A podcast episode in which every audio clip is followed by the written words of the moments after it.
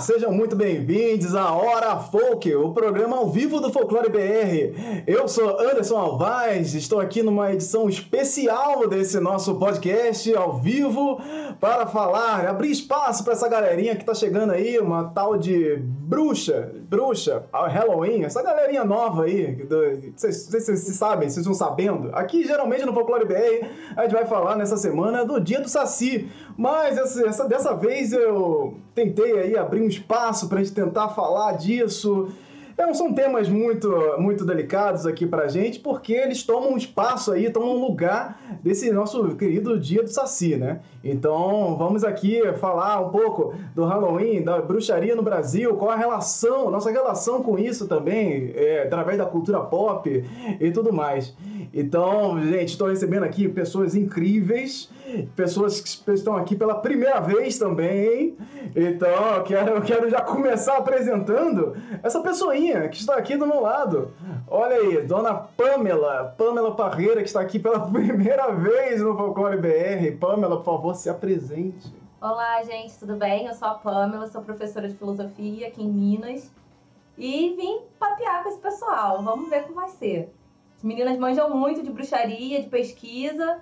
Fiquem ligados. E você está começando um projetinho novo aí também? Ah, é sim. Gente, péssima no jabá. Eu tenho a Curadoria do Caos. São três meninas, eu, a Sara e a Talita. Nós estamos unindo literatura e podcast. Nós vamos fazer uma seleção de livros que a gente vai postando, fazendo resenhas. E no final postaremos o podcast fruto dessa pesquisa. Então, Achem a gente no Twitter, achem a gente no Instagram, tá bom?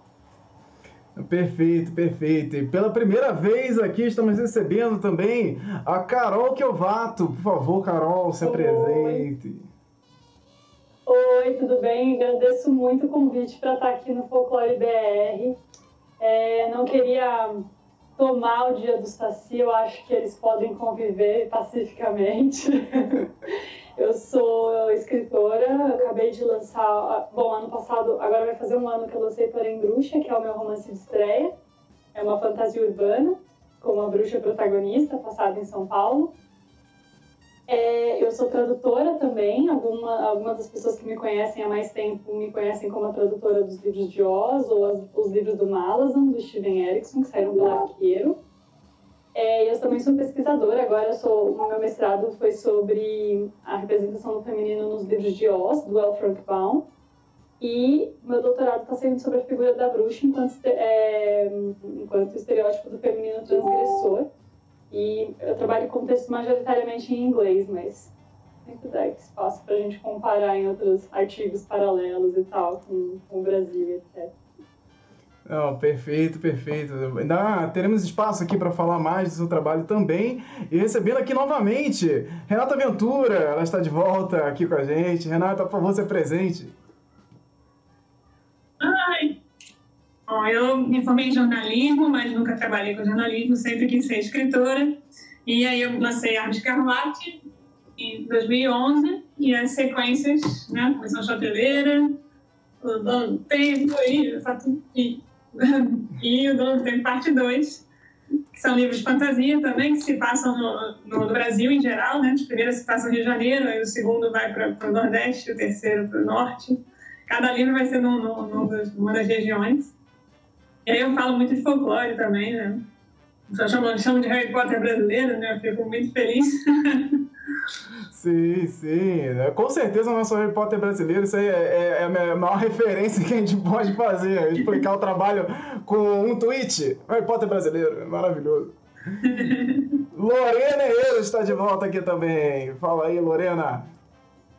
Boa noite, galera. Quem já acompanhou o Hora Pouco, o Hora Pouco já me conhece, meu nome é Lorena, eu sou ilustradora. E nas minhas, no meu trabalho de ilustração, eu costumo assinar pelo pseudônimo de Red eu fiz, eu já faço, já faz, vai fazer uns três anos, que não sei fazer cálculo, mas acho que uns três anos que eu estou aí trabalhando com ilustração sobre temas de folclore, principalmente sobre criaturas fantásticas do, do folclore brasileiro.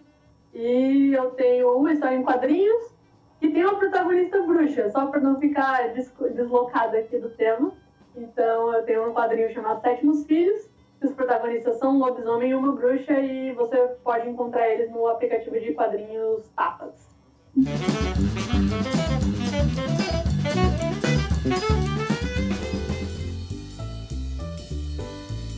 Então vamos, vamos começar aqui. Eu quero começar esse papo aqui de jeito diferente. Vamos começar aqui tirando, tirando, não, não é polêmica, não é polêmica, talvez seja polêmica, não sei. Porque eu queria saber de vocês aqui, quando a gente fala de Halloween, bruxas é, e tudo mais, o que que vem à cabeça pela primeira vez, assim, que vocês pensam? O que que vem à cabeça da cultura pop, do entretenimento, dessa questão estética? É, o que que, que que surge na sua cabeça quando você pensa aí, ó, esse tema Halloween, bruxas? Eu vou começar para tentar, é, quando vocês estão pensando aí, isso aqui pode dividir, dividir a live, né? Pode, pode causar um grande, uma grande questão aqui. Então, já começar com isso logo para a gente já ficar tenso no começo. É, eu lembro sempre do Incrível Mundo de Jack.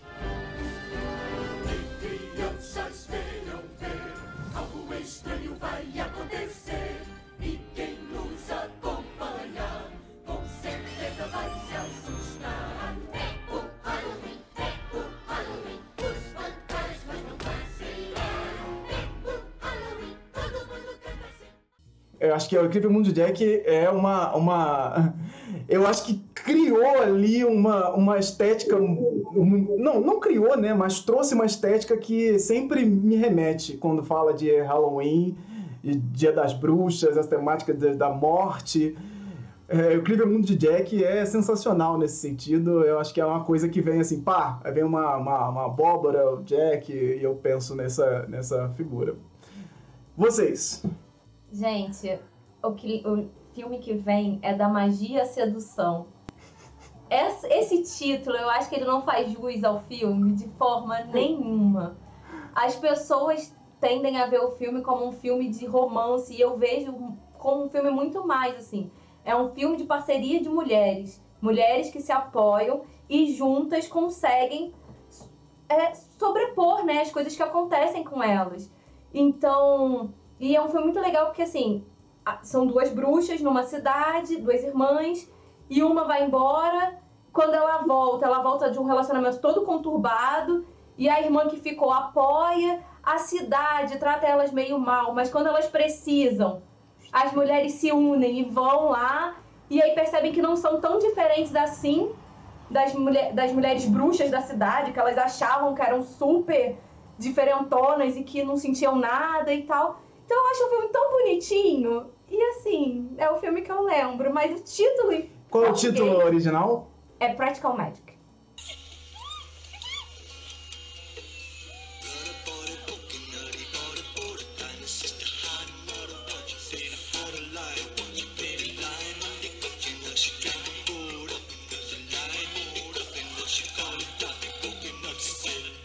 Bruno Anselmi aqui me, me, me, me, corrigiu bem. É um estranho mundo de Jack no Brasil. Você é, falou o quê? Eu falei incrível, eu acho. Ah, tá. eu tava vendo que não. Não, é, incrível, incrível mesmo, por acaso. Mas é incrível. Então.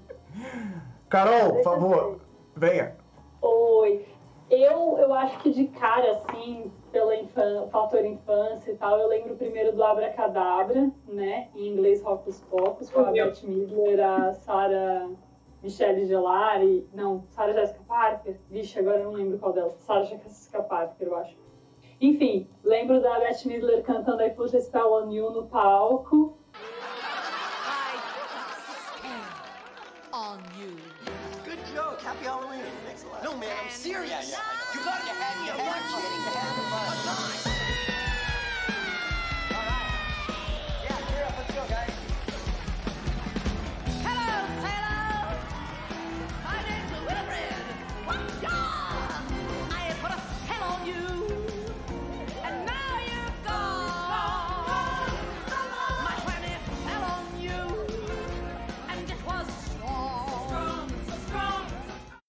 Da, da Sarah Jessica Parker na vassoura cantando Vem criancinha.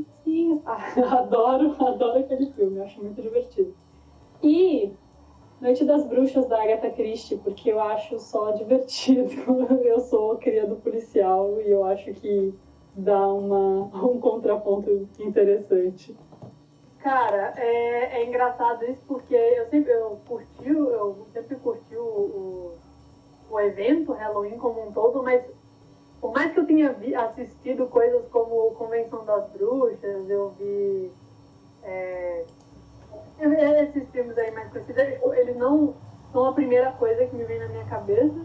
E aí, como, como otaquinha, eu acho que eu vou é, citar de exemplo o, o mangá que conturbadamente é um dos meus favoritos, que se chama Soul Eater que ele é muito. A vibe inteira dele, a série inteira, é num clima que lembra bastante Halloween. O início é muito é, é, fazendo referências com visual que lembra a, a festa, com bruxas, com abóboras, com todas essas coisas.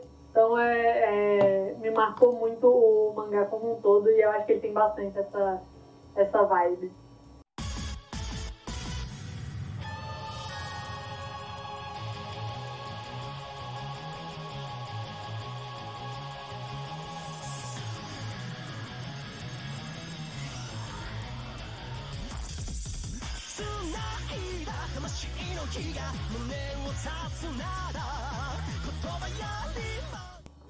Já, então. É, eu ia falar Abracadabra e Convenção das Bruxas, as duas. E eu fiquei pensando assim, por que, que eu não penso em Harry Potter? Falei em Halloween, né? Eu não, não, não penso em Harry Potter. Acho que é porque né, quando a gente brincava de Halloween e tal, a gente era criança, e eu, eu com Harry Potter eu já era já adolescente quando começou. Então, a ideia que eu tenho do, do, do Halloween é mais abracadabra mesmo. Esta tarde, precisamente às 4h15, coloquei uma dose da minha fórmula numa barra de chocolate. E dei para um repulsivo, fedorento menino que estava no salão. Estava bom? Perguntei a ele. Me dá mais? Ele disse um nojentinho. Mais seis barras iguais a esta, eu lhe disse. Daqui a dois minutos, essa criaturinha tão cheirosa virá buscar a sua recompensa. em cinco minutos, verão a minha fórmula mágica em ação.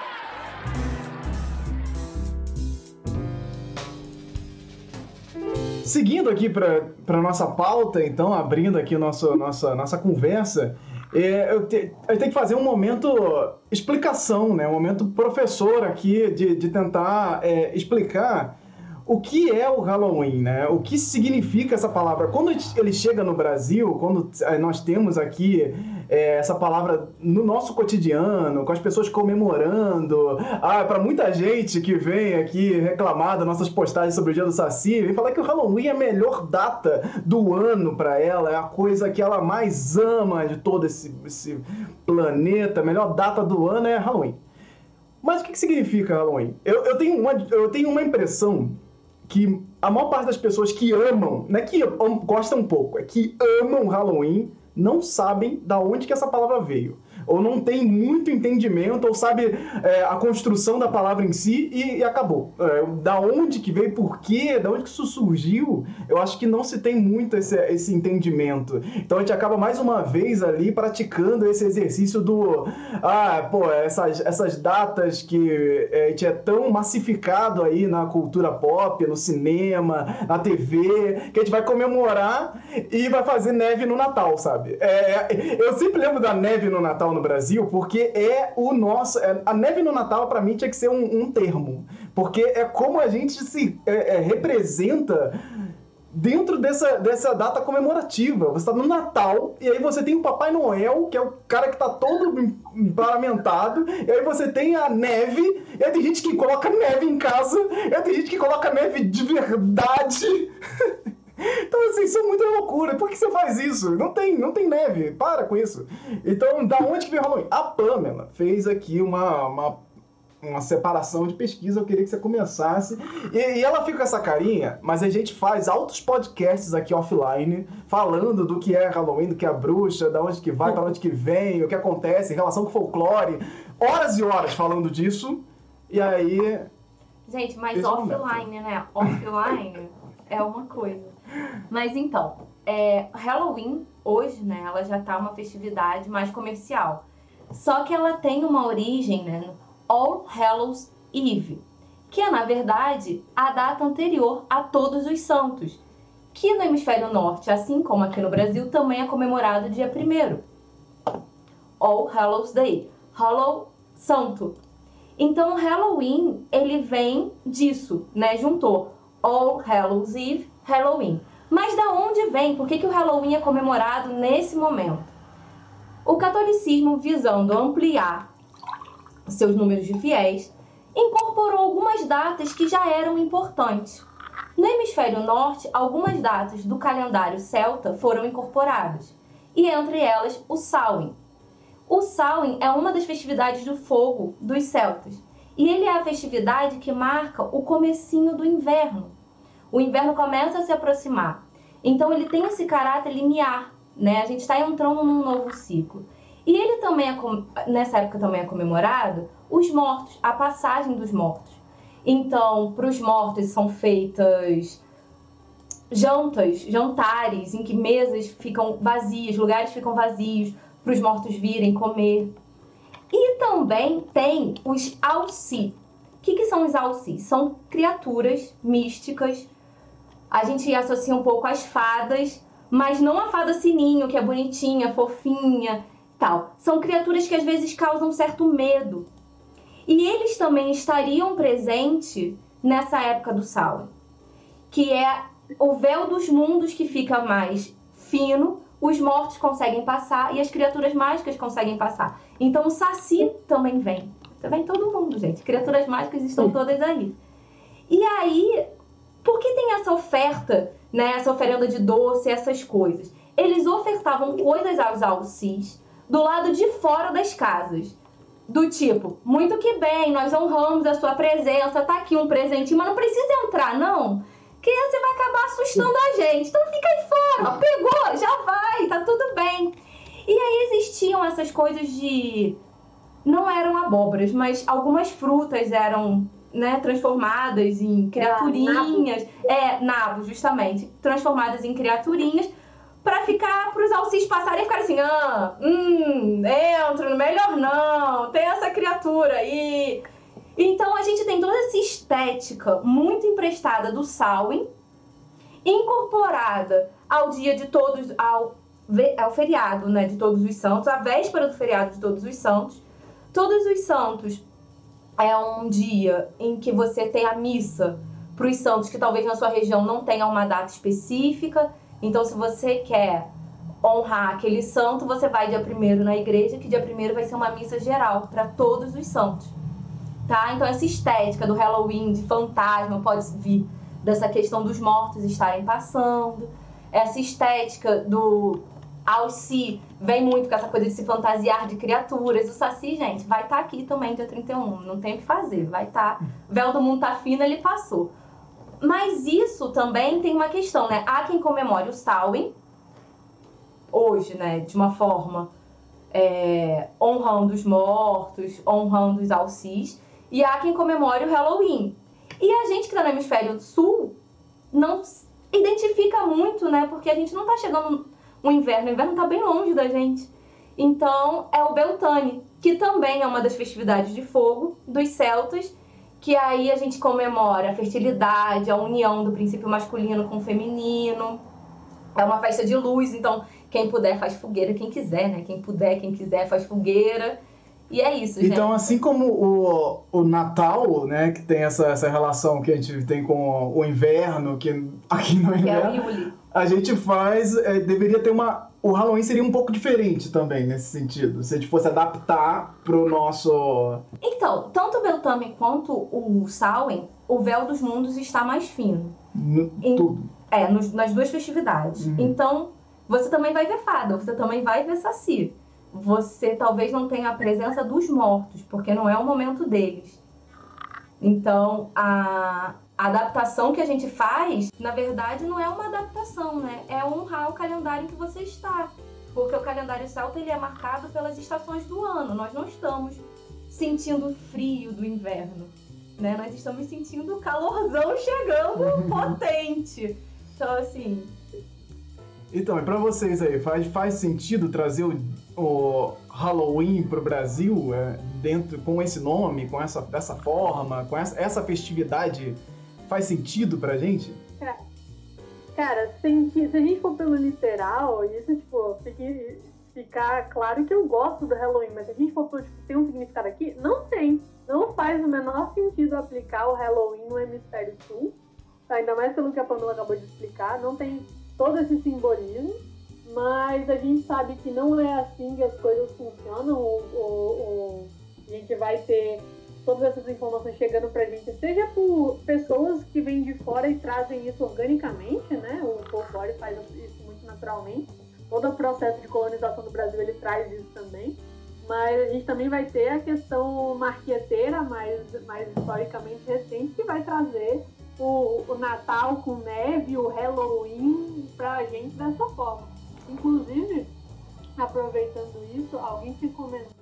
Aqui, o Giovanni Monteiro tinha comentado que para quem é mais velho, a gente costuma. Eu não sei, mas ele tava falando que mais antigamente chamavam de Dia das Bruxas mesmo e posteriormente o Halloween foi ficando mais, mais comum. E esse tipo de coisa é engraçado a gente notar que esses elementos. É, elementos que a gente acha hoje que já estavam sempre aí, eles são muito recentes e justamente por conta de de marketing, por conta do, do capitalismo mesmo. Eu lembro de gente comentando, de, de falar com pessoas mais velhas, assim, de lá do, do, do, do, começo do século passado, que não tinha esse negócio de. A gente, o pessoal comemorava o Natal, obviamente, é, nascimento de Jesus Cristo, não sei o quê, mas não tinha árvore. A gente comemorava o, o, a Páscoa, mas não tinha ovo de Páscoa, e essas coisas elas vão sendo, vão sendo trazidas pra gente depois, né? Enfim, falando tudo isso, é para dizer que não tem, a gente não tem muito como evitar que essas, essas coisas cheguem pra gente.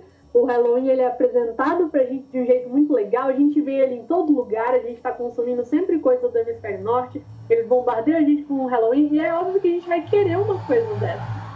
E aí é muito difícil fazer, fazer esse trabalho de, de ressignificação ou de fazer uma, uma adaptação, porque mesmo que você fale, ó, oh, a gente pode adaptar o Halloween para isso, isso e isso, mas não é, deixa de ser aquilo que você está vendo, deixa de ser aquilo que você está vendo no filme, deixa de ser aquilo que você está vendo na série, deixa de ser aquilo que você está vendo na internet, e as pessoas não vão querer. Elas podem até lutar, assim, mas tipo, elas ficam tipo, não, não quero. E aí é, é complicado isso, eu acho que não, eu, eu mesmo não tenho uma uma proposta assim concreta. Ah, o que, que a gente faz com o Halloween agora? A, ten, a, a, minha tendência é tipo, gente, ele tá aí, ele não vai sumir, a gente tem que. Você não gosta dele, sinto muito, ele vai continuar aí. Então a gente tem que Sim. trabalhar pensando, pensando em como que essas datas vão estar aqui, independente do simbolismo ou não. Sem saber nada desse simbolismo, a gente não. A gente festeja porque é, é como se fosse um segundo carnaval, né? No primeiro carnaval a gente vai se fantasia de um monte de coisa. Aí no segundo a gente santa fantasia de novo, assim, personagens mais, mais legais, assim, de filme. É, eu, é, eu comecei a ver Halloween e tal por causa disso, Abracadabra, filmes que eu gostava e que tinham Halloween. E depois no curso de inglês, que tinha tudo a ver com a cultura né, americana. E aí a gente fazia festa de Halloween.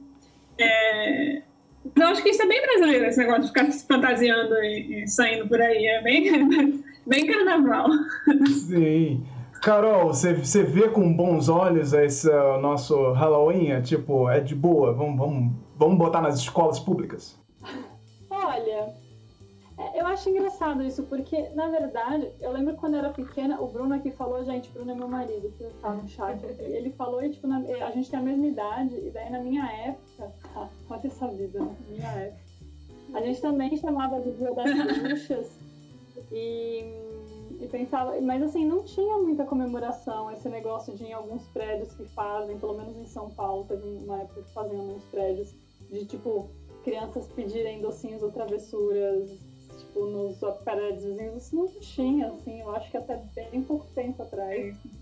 E eu acho que é essa vontade de, de se sentir parte, que eu acho que é gerada principalmente pela cultura cinematográfica, pelo audiovisual, que chega muito pra gente dos Estados Unidos. O, o audiovisual, ele é um, um, meio assim de, de massificação, de, de, assim, de dispersão de ideias, né? Como, como eles fazem, como, como eles venderam o American Dream, assim, o sonho americano, desde o início do cinema. Agora, só uma coisinha que, que a Pamela não. Eu acho que ela não, não havia comentado e que eu acho legal sobre o, a questão do Halloween é que você. A, ela falou do aspecto do, da igreja querendo conquistar mais fiéis, que, tipo, óbvio, né? Eles jogaram todas as datas, inclusive o Natal, em cima de, de datas que já eram festejadas por culturas chamadas por eles de pagãs. Mas o que eu acho mais interessante nessa história é que o Dia dos Mortos era o era a véspera, o Halloween era a véspera do Dia dos Mortos. E daí a igreja enfiou, deslocou o Dia dos Mortos para o dia 2 e enfiou esse Todos os Santos no meio, porque, ah, agora vocês estão cultuando todos os santos. Porque a questão é, não se queria. Tipo, os mortos que vocês podem cultuar são os santos que estão lá no céu e eles podem interceder por vocês junto a Deus. Vocês não têm que ficar cultuando esse tipo, que fantasma, não. A alma, quando morre, ela vai para o céu ou ela vai para o inferno. Em algumas épocas ela ia para o purgatório, para o limbo, mas aí a igreja às vezes muda essa, essa possibilidade aí, conforme a cultura.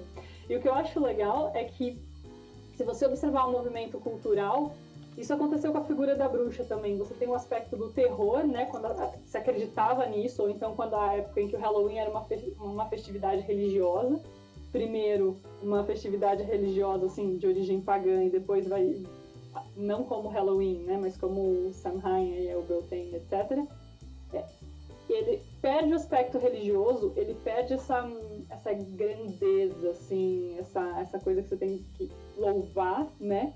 E daí ele ele vai se transformando numa festa. E daí a festa vai perdendo o aspecto de, de culto e vai se transformando. E você vai vendo o deslocamento da figura da bruxa também. Ela vai deixando de ser uma coisa aterrorizante e vai se tornando uma história infantil. E assim, ela perde o viés do medo e vai se tornando pro viés do cômico. Eu acho que é o que a Renata estava comentando a respeito do carnaval. Que também é uma festa religiosa e é super tensa se você parar para pensar que é a última vez que você vai poder comer carne antes da quaresma.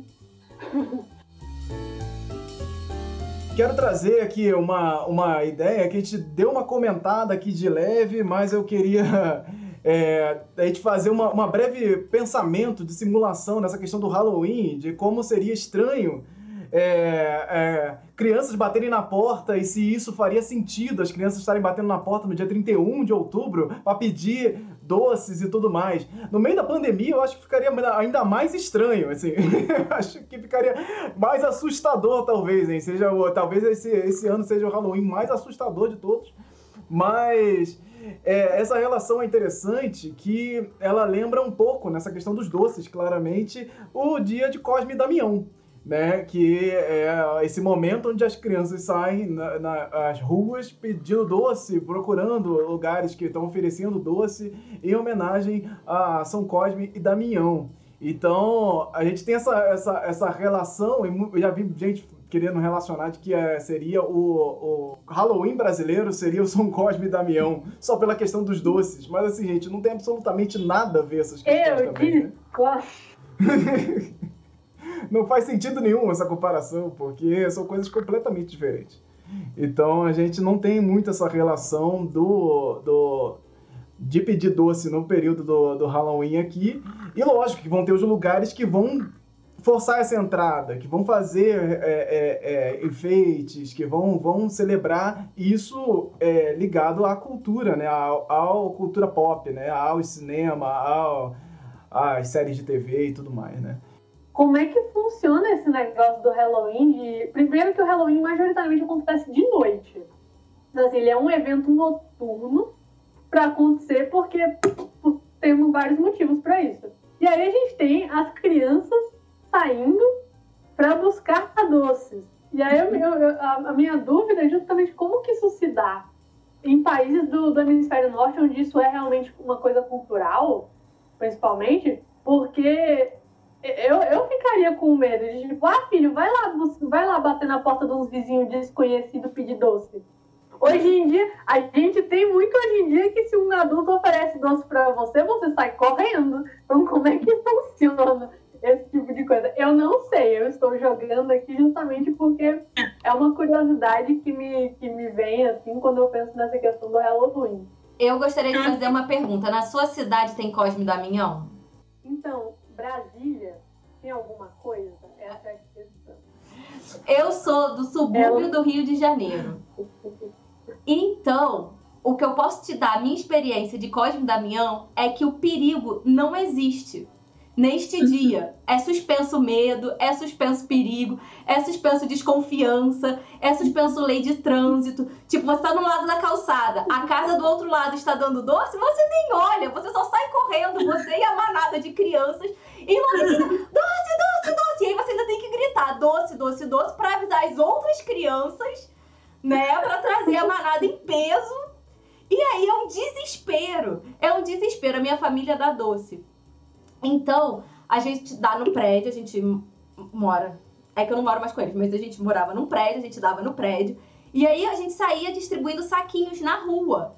E é uma loucura quando as crianças descobrem, percebem que aquela bolsa que você está carregando, na verdade, é uma bolsa de docinho. Amiga, vem criança do bueiro. Você não tinha ninguém na rua. É doce! Acabou. Perigo, medo. Não fala com estranho. Cara, se tu parar com uma van e falar assim, tem um saquinho aqui dentro, as crianças entram todas. Ninguém tá nem aí. Acontece um efeito né, coletivo que o medo simplesmente evapora dos pais e das crianças todo aquele corpo dócil que sabe que não pode aceitar bala de estranho, que não pode falar com desconhecido. Acabou, pode sim, abraça desconhecido, pega doce, come, é isso. No caso do Cosme Damião aqui, eu imagino que no caso do Halloween lá, justamente por ser uma coisa que faz parte, né, é uma, é uma situação folclórica, ela faz parte, tá, inclu, tá inclusa no nosso nos nossos modos de, de, de ser, de pensar e de agir, né, que a gente costuma falar a, a, já tem isso embutido. A gente sabe, dia de Cosme e Damião é assim que tem que, que. É assim que vai funcionar a rua, é assim que vai funcionar a cidade. Eu imagino que no caso do Halloween seja a mesma coisa nos Estados Unidos e nos países que comemoram. E aí, no caso do Brasil, já não se aplica, porque a gente não tem isso estabelecido culturalmente, né? Então é, é, é, o que entra naquele conflito de vir uma criança na sua porta pedir doce travessuras e você ficar tipo, que dia é hoje? O que você tá falando? E não, não, tem, não tem essa coisa, né? Que vai ter no Cosme Damião. E penso, eu pensando aqui, eu lembro na minha infância de ter Cosme Damião, só que eu não fazia ideia do que, que era, não tinha tipo, essa cultura na minha família. E eu nunca, tipo, sabia o que estava acontecendo. Sempre pareciam umas crianças com a sacolinha de Cosme Damião e eu ficava, tipo, de onde vocês tiraram essa sacola com doces? Assim, tá todo mundo assim com, esse negócio aí. E eu não faço ideia. Ah, não sei o que de Cosme Damião. Eu tô tipo. A minha mãe chegava com umas sacolas. Ah, então hoje é dia de Cosme Damião. Ó, pega, eh, deram pra, pra mim lá na, na, na rua. Eu, ah, tá, que bom. é isso. Não, a gente fica muito, muito ligado às vezes a, a, a, essas questões regionais e o Sudeste, como vira esse centro de, de tudo, né? Acaba. É, é reverberando muito essas histórias, acaba falando mais disso e, como sempre, levando em consideração como se o Brasil inteiro estivesse falando na mesma frequência, né? É, essa é uma, uma mania aí do, do, do, do, Sudeste que nós temos essa, essa, essa imaginação de que tudo que acontece no Brasil, na verdade, acontece no Sudeste. Aí, aí vai para o resto do Brasil e, e, e volta para o Sudeste. Então, é essa velha mania aí de ser, ser o dono, o umbigo do do, Brasil, né? Posso só fazer um adendo? Deixa eu defender o Espírito Santo, eles não são assim. Hum, ok, ok. Eu, quando falo Sudeste, também falo muito mais de Rio e São Paulo, né? E, é, Rio e São Paulo são o centro da mídia do Brasil, né? Então eu sempre estou aqui voltando a, falar, a, lembrar isso às pessoas, que a gente olha para a TV é, os grandes meios da TV eles estão ligados à cultura do Rio de Janeiro e de São Paulo. O resto do Brasil eles fazem um total achismo muitas vezes, e aí você acaba vendo novelas onde o, é, ela se passa na Bahia e o elenco todo é carioca. Então isso é, isso é bastante comum, a gente está até tão acostumado a ver isso que a gente nem questiona mais, né? Eu cresci em Guarulhos, na Grande São Paulo, e, tipo, eu brincava na rua, né? E daí eu pegava docinhos, às vezes passava pessoas pegando, e eu brincava com uns vizinhos que eram evangélicos. E daí eu pegava o docinho, e daí umas tia passavam andando, passavam de carro, parava, via crianças brincando na rua e dava os doces. E daí essas, essas, essas vizinhas falavam: ah, Mas você vai pegar esse doce dessas pessoas, tipo, do mal. Eu, por que Cosme Damião? Não, porque, tipo, Cosme e Damião, assim, eles existem na Igreja Católica também. Eu era catoliquinha de criação quando eu e é engraçado porque, apesar de eu saber que a igreja é extremamente preconceituosa com religiões é, espíritas e com religiões de matriz africana, eu só na época nem tinha um. Pra mim, Cosme e Damião. Ah, é um banda, mas eles acreditam em Cosme e Damião também? Então tudo bem, gente. pra mim tá tudo certo. É e eu comia vários docinhos. importante pra criança é isso, entendeu? Ela não vai ter essas coisas, essas pirulas complexas aí. Tô entregando doce, eu vou pensar em mais alguma coisa, eu, hein? Pô, totalmente, é, é, totalmente. E é, e é legal pra te, te linkar aqui com outro assunto, que é essa questão do estereótipo da, da, da bruxaria, né? Que você tem isso através da história pra, em vários, várias frentes, né? Você começa com, com a bruxaria como algo muito negativo, a bruxa é do mal, aí depois a bruxa é do bem, tem a bruxa do bem a bruxa do mal, aí depois agora a bruxa do bem, que ele é legal, ele é Harry Potter, ele é show, ele faz o, o Ru na, na, na, na vassoura, é o cara da hora, e aí te volta, vira e mexe com a bruxa maligna nos filmes de terror e tudo mais. Esse estereótipo da, da bruxa e da bruxaria em si, vocês acham que, que ele, ele se arrefeceu com a cultura pop ou a coisa continua na mesma frequência? Quando a gente fala dessa questão do, do Cosme Damião, sempre veio também essa, essa relação ali com o doce amaldiçoado, né? Ele, ele veio do, de, de lugares de bruxaria, porque vai ligar, fazer essa ligação com, com a Umbanda, então você vai trazer esse, essa, essa coisa maligna no doce também. Então é meio João e Maria e tal. Então, Nossa, cês, total, né? Vocês acham que isso, isso se arrefece com essa, essa, essa pluralidade que nós temos hoje, essas versões de bruxas diferentes, ou ainda vocês ainda existe a bruxaria como algo negativo, puramente? Algumas, é, alguns anos atrás eu vivia num mundo de fantasia que eu achava que uh, esse negócio de preconceito contra a bruxa já tinha acabado há muito tempo, que era coisa de livro de história. É, eu, eu achei, porque eu via tantos filmes no cinema que eram tão legais. E, e hoje em dia, assim, alguns anos para cá, que a, gente, que a gente tem visto é, o fundamentalismo, né, voltando, na verdade, ele já sempre esteve aí a gente não, não, não percebia. É, todo o preconceito e tal voltou à tona, né? Então, agora eu descobri que, que, que ainda continua bem pesado, assim, preconceito contra qualquer outra coisa que não seja aquilo que a pessoa conhece. Né? A questão da bruxa, do, do, estereótipo da bruxa, é que ela, em todas as sociedades, assim, que tinha prática de magia, você tem a prática de magia que é ok, que geralmente ela pertence a um grupo seleto, normalmente homens, mas em alguns lugares até que não só, mas geralmente homens, e esse é um grupo que estuda, que pesquisa, são meio acadêmicos.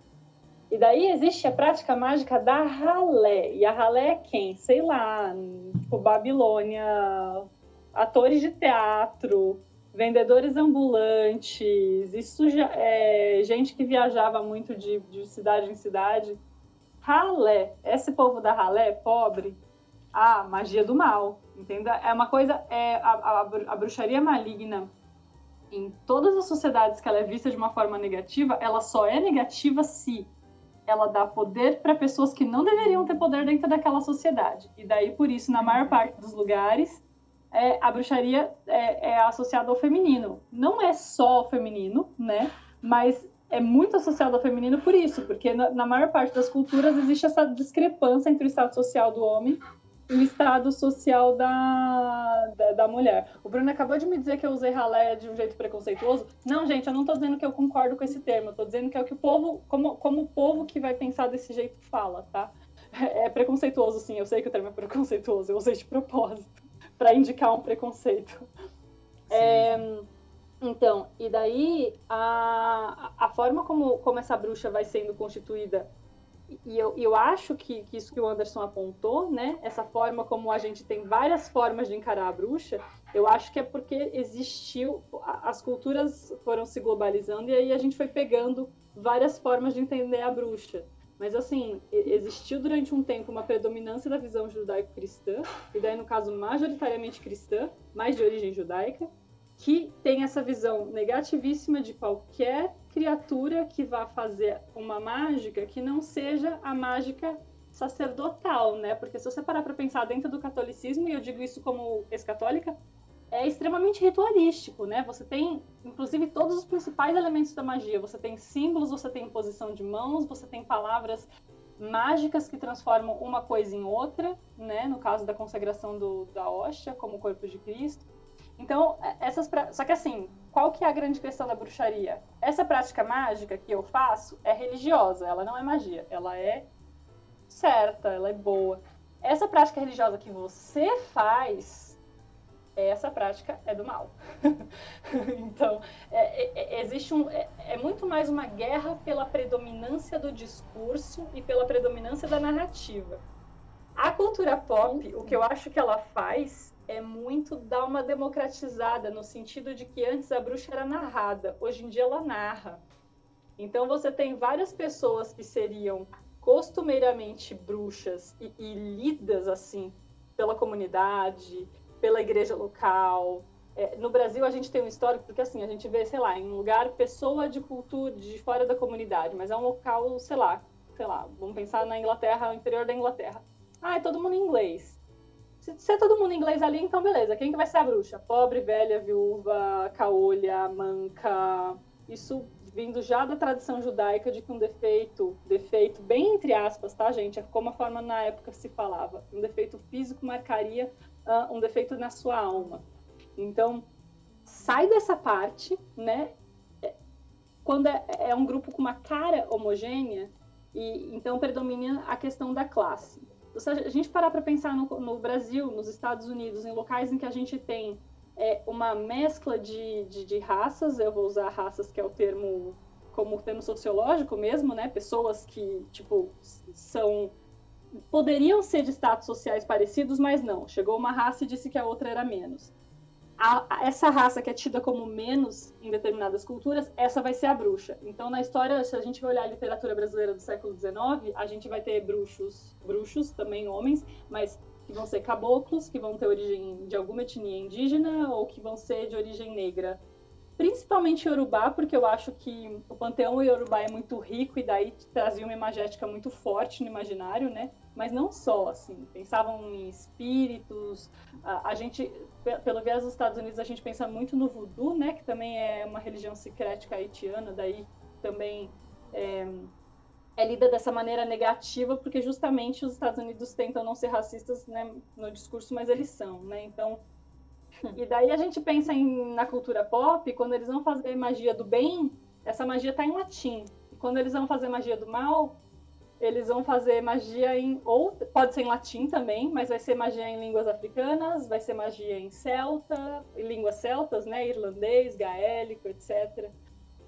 Enfim, tagarelei muito, gente, uhum. mas eu acho que a cultura pop ela permitiu assim um pouco dessa quebra, porque Agora eu vou ter sim, eu Tituba. Vai ser a bruxa negra que vai contar a história dela. E daí vocês que aceitem. Ela não é mais aquela pessoa que alguém pegou e jogou uma carga em cima dela.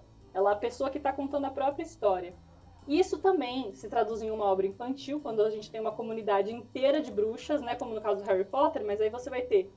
Essas são boas, essas são más, mas é, é, é uma questão de sociedade fechada, né? Em Sabrina a gente tem também, né? Bruxas. Essas são boas, essas são más, mas é uma sociedade que, que funciona dessa maneira. Sim. Você acaba sendo dicotômico de novo. Eu né? acho. Ah, fala. Você acaba fazendo essa questão do bem e do mal, né? O certo e o errado dentro da cultura pop também. Então é mais uma vez uma influência é, é, é, da igreja em si, do, da, do cristianismo nesse processo também, dicotômico de pô, existe o bem e o mal. Agora tem a bruxa boa e a bruxa má. Então você tem a, esse, esse duelo de novo acontecendo, né? Então, mais uma vez, Lorena. É, é, duas coisas. A primeira é mais a título de curiosidade mesmo, não sei se a gente pode é, desenvolver muito disso. Mas aqui no, no Brasil, importado de Portugal, a gente tem essa relação entre a bruxa e o lobisomem no sentido de que eles nascem por meios meio parecidos. Você se torna um deles por meio, maneiras meio parecidas, mas não só isso. Quando você faz uma avaliação, e aí eu, não, eu imagino que seja com as bruxas na Europa também, mas para os lobisomens também vale, eles têm essa, essa questão em comum de serem pessoas que dentro da comunidade elas têm aquela, esse destacamento, né? Então o lobisomem ele também assume essa essa posição de ser um cara estranho. A gente tem, tipo, na Europa, acho que lá pro, pra Escandinávia, eu imagino que outros países também, é, pessoas com, tipo, monocelhas, o pessoal dizia que era lobisomem. Então, tipo, todas as coisas que tinham características um pouco distoantes, a gente tem essas duas figuras de gêneros diferentes com que tem essas coisas em comum, mas elas se você nota que elas se manifestam de, de, de, formas diferentes também, né? O modo que o, que o lobisomem se comporta, o modo que a, a, bruxa se comporta na sociedade e na forma de monstro são, são coisas diferentes. E outra coisa que eu acho interessante, a gente falou bastante de cristianismo e eu não vou negar a, o papel que ele tem em demonizar todas essas coisas, mas eu acho muito interessante a gente pensar na diferença do, do catolicismo institucional e do catolicismo popular, né, que tem toda essa integração, porque a gente vai ter a figura feminina que performa é, é, rituais mágicos no catolicismo, que são as benzedeiras, né? E a gente vai ter elas cumprindo um papel muitíssimo parecido com o que a gente atribui às bruxas é, em outros contextos. E é engraçado porque elas, inclusive, conseguem coexistir com as bruxas é, como um viés positivo, enquanto as bruxas são um viés negativo de uma mesma de um mesmo posicionamento. A gente tem no, no trabalho do Franklin Cascais lá, no, lá em Florianópolis, que é a consagrada Ilha da Magia, né? Cheia de história de bruxa.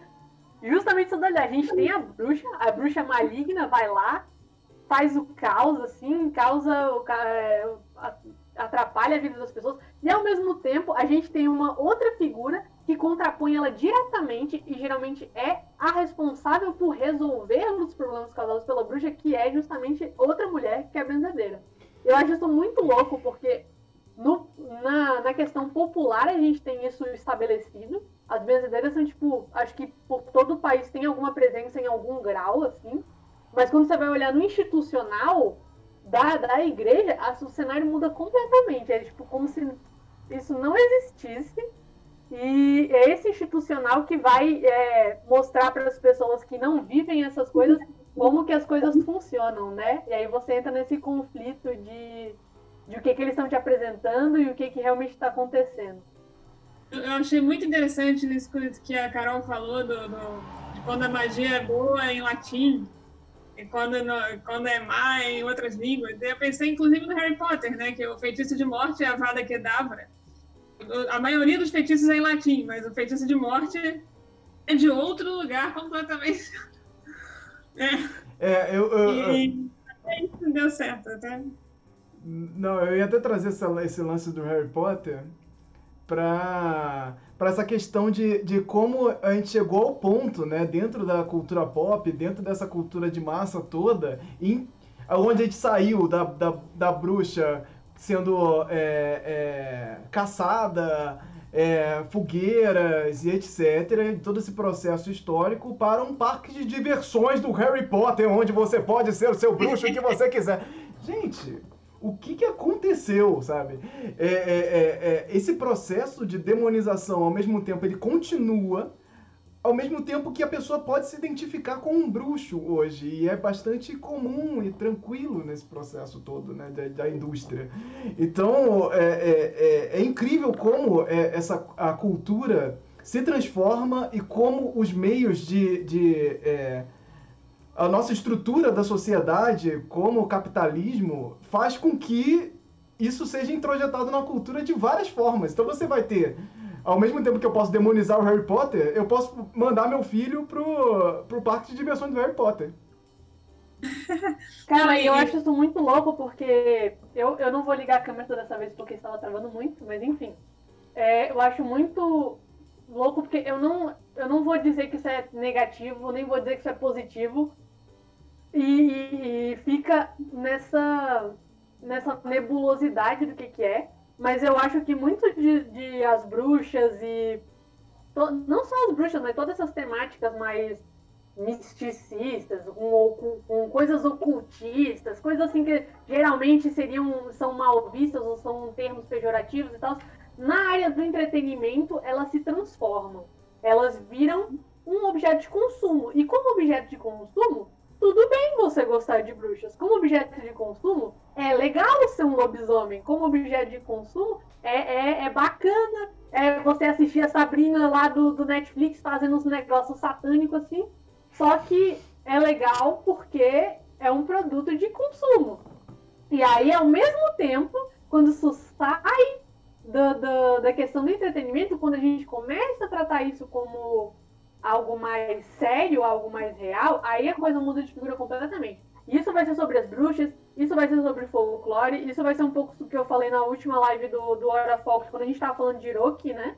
Que é a gente tem a Europa e os Estados Unidos fazendo toda uma produção cultural sobre as coisas dos países deles, mas ao mesmo tempo a gente vai ter, entrando nos contextos daquelas cidades, a gente vai ter autores que, que fazem pesquisas folclóricas lá, falando que as pessoas continuam tendo atitudes muito parecidas com as nossas, de achar besteira, de achar coisa de gente burra, de achar coisa de gente que não, não tem intelecto suficiente, ah, não sei o que, você vai é, eu lembro que eu li uma reportagem de um cara que ele tinha um terrenão, assim, tipo uma fazenda, e ele tinha uma área da fazenda que ele não mexia. Isso atualmente, assim, tipo, uns dois anos atrás, ele não mexia nessa área, porque essa área é território das fadas e ele não podia mexer ali.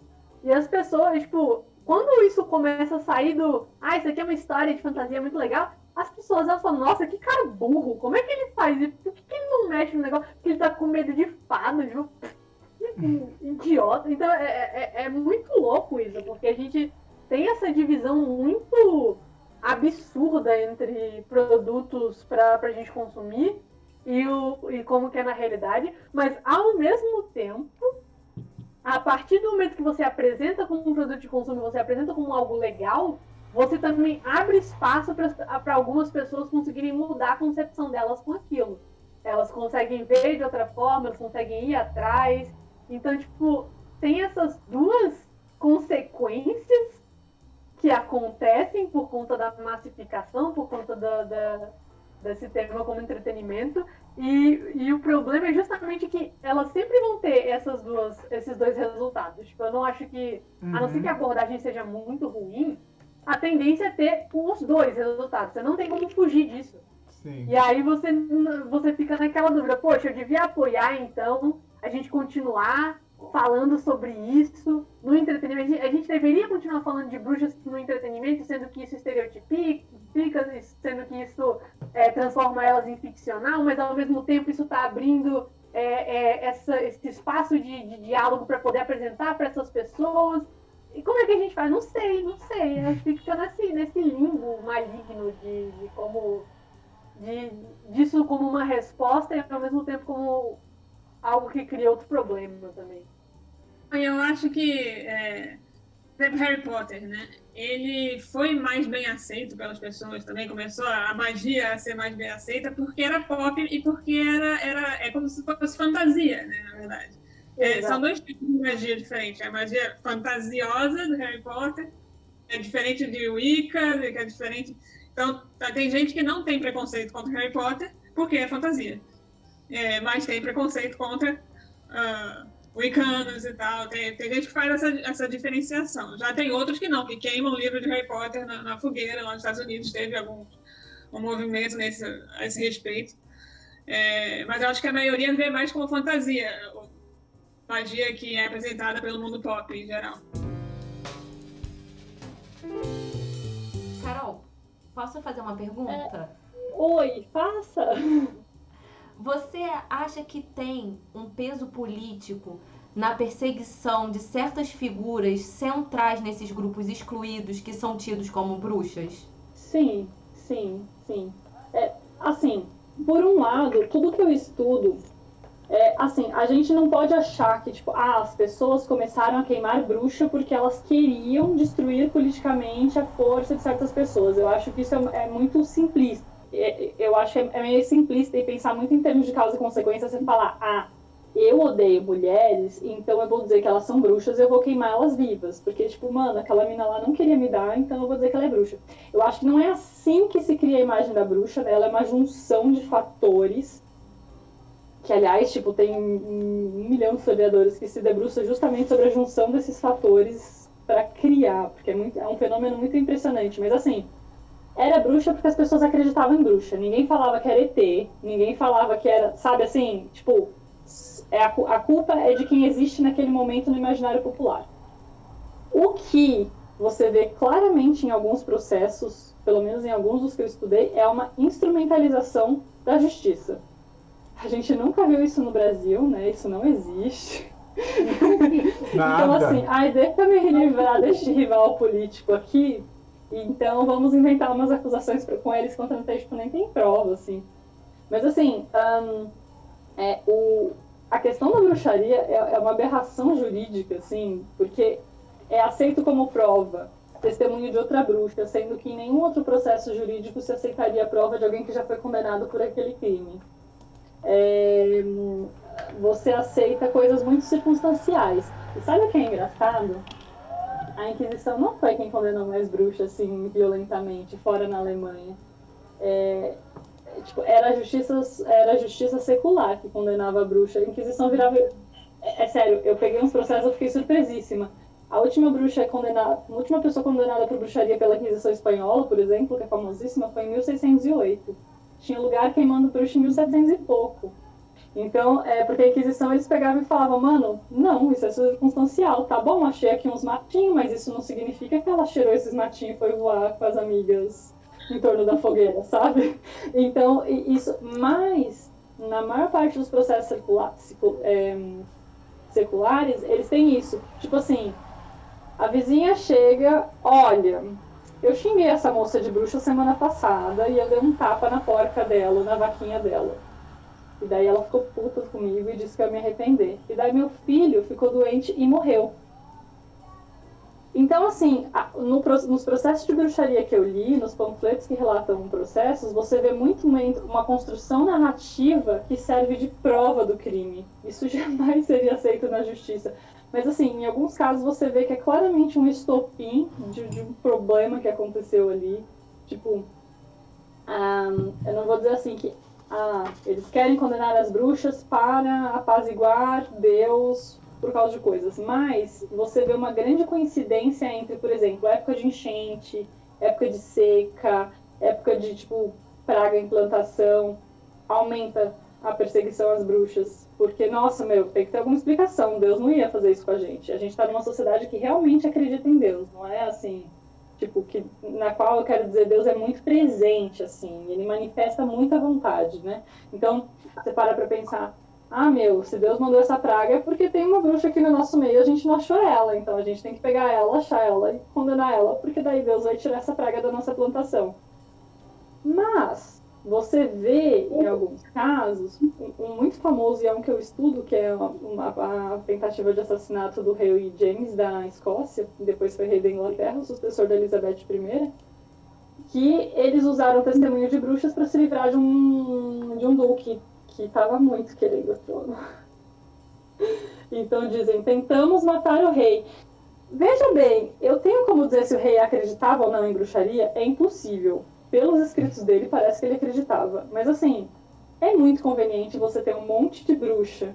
E assim, no caso dele, são mais de 100 bruxas falando que elas foram contratadas por esse duque para, sei lá, batizar o gato, jogar ele no mar e levantar uma tempestade para afundar o navio do rei. que foi isso que aconteceu, basicamente. Então eu acho que existe, assim, a instrumentalização da justiça. Como essa é. temática é atual, né? É, é, tipo, às vezes. É. Ah, você é viu um filme, a gente está falando aqui mesmo agora dessa relação de como as bruxas estavam na fogueira anos atrás na forca e hoje elas estão no parque de diversões e hoje ainda elas são apedrejadas e, e queimadas. Então ainda temos esse processo acontecendo na sociedade de alguma forma. Então você tem em cidades de interior, nas, em cidades grandes também, você tem a bruxaria como palavra sendo colocada como esse, esse esse genérico pro, pro bizarro, pro maldito, maligno. E, e, e isso é hoje, é agora. Então você tem é, é, em cidades é, as pessoas são perseguidas mesmo. Essa pessoa é uma bruxa e vamos atrás dela com um fundamentalismo religioso acabar com a vida dela, porque ela é uma bruxa e está acabando com a nossa. E, e, e, e, a demonização de tudo hoje, né? Hoje você pode, com as fake news ainda por cima, né? Que você traz ali uma notícia falsa para é, se engrandecer de alguma forma, você vai mais uma vez trazendo essa, essa narrativa de, de, dessa pessoa maldita que vai te trazer o mal e tudo de novo e de novo e a gente não para ali com todos os meios de... Como é que isso acontece com todos os meios de comunicação que nós temos?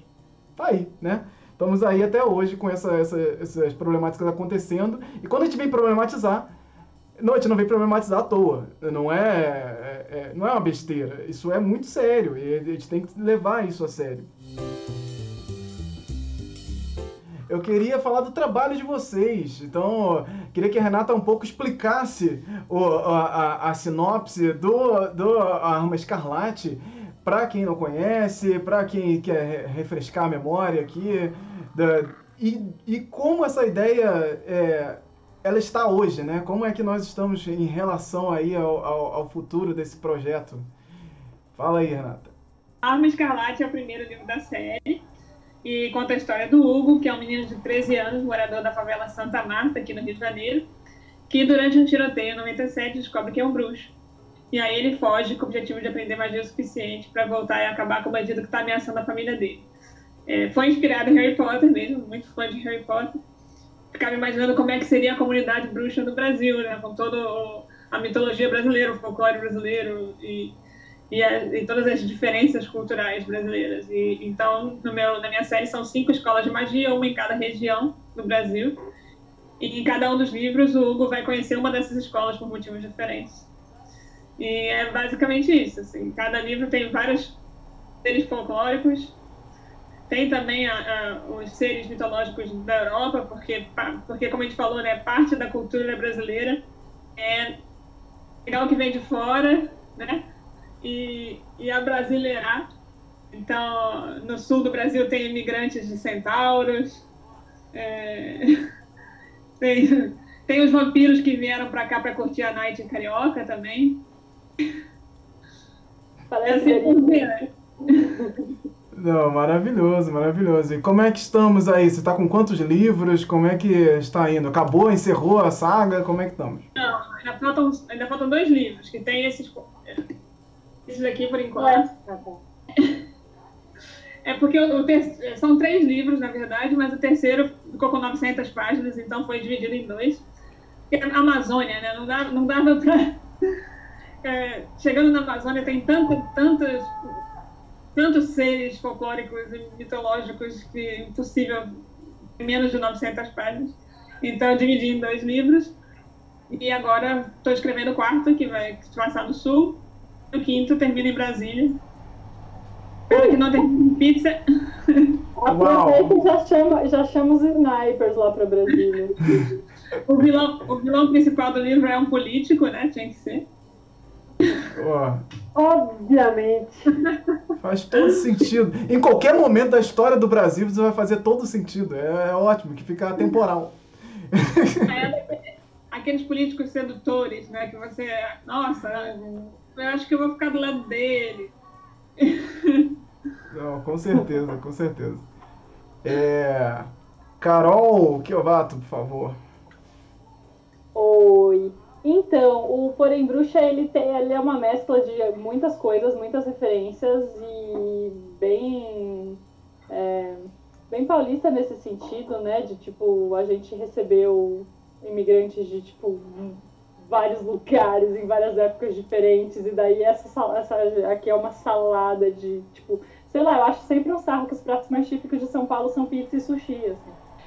então, é tipo, é uma coisa é, é, é, então, isso é uma coisa, né? Eu, eu tentei deixar o ambiente urbano, porque eu sempre gostei muito de histórias de magos. Eu gostava muito do Constantine, do quadrinho do, do Hellblazer. Eu gosto muito de, de, de, fantasia urbana, mas de, de fantasia urbana no ar, porque eu sempre gostei desse viés investigativo. Só que no ar, no Brasil, com uma protagonista mulher, me parecia sempre uma coisa um pouco.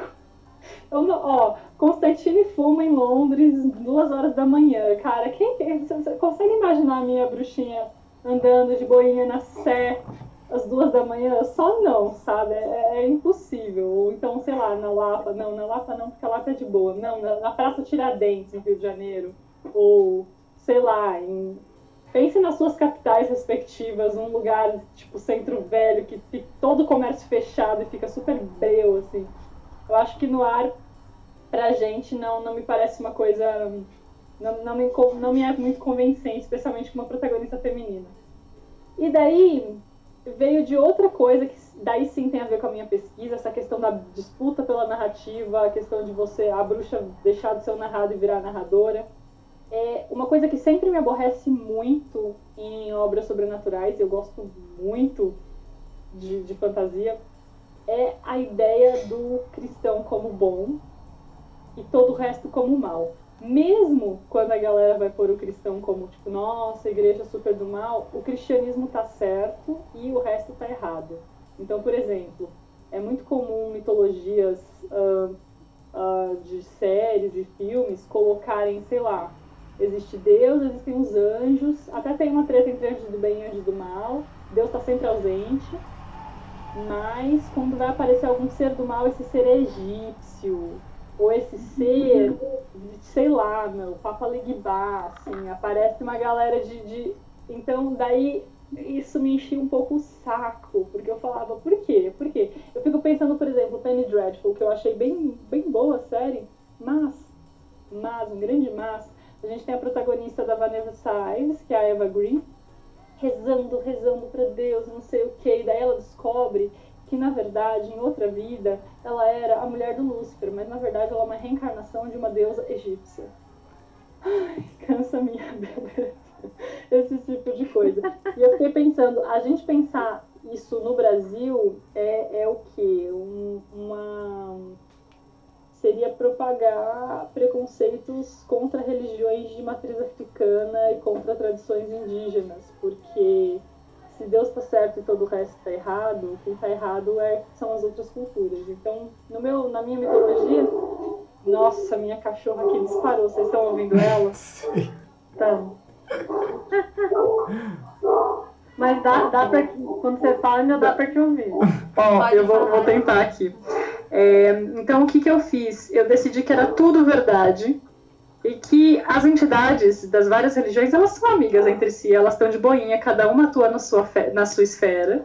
E quem faz merda são alguns representantes de algumas religiões. Mas, uh, sei lá, Deus existe, eu chamo ele de o Verbo.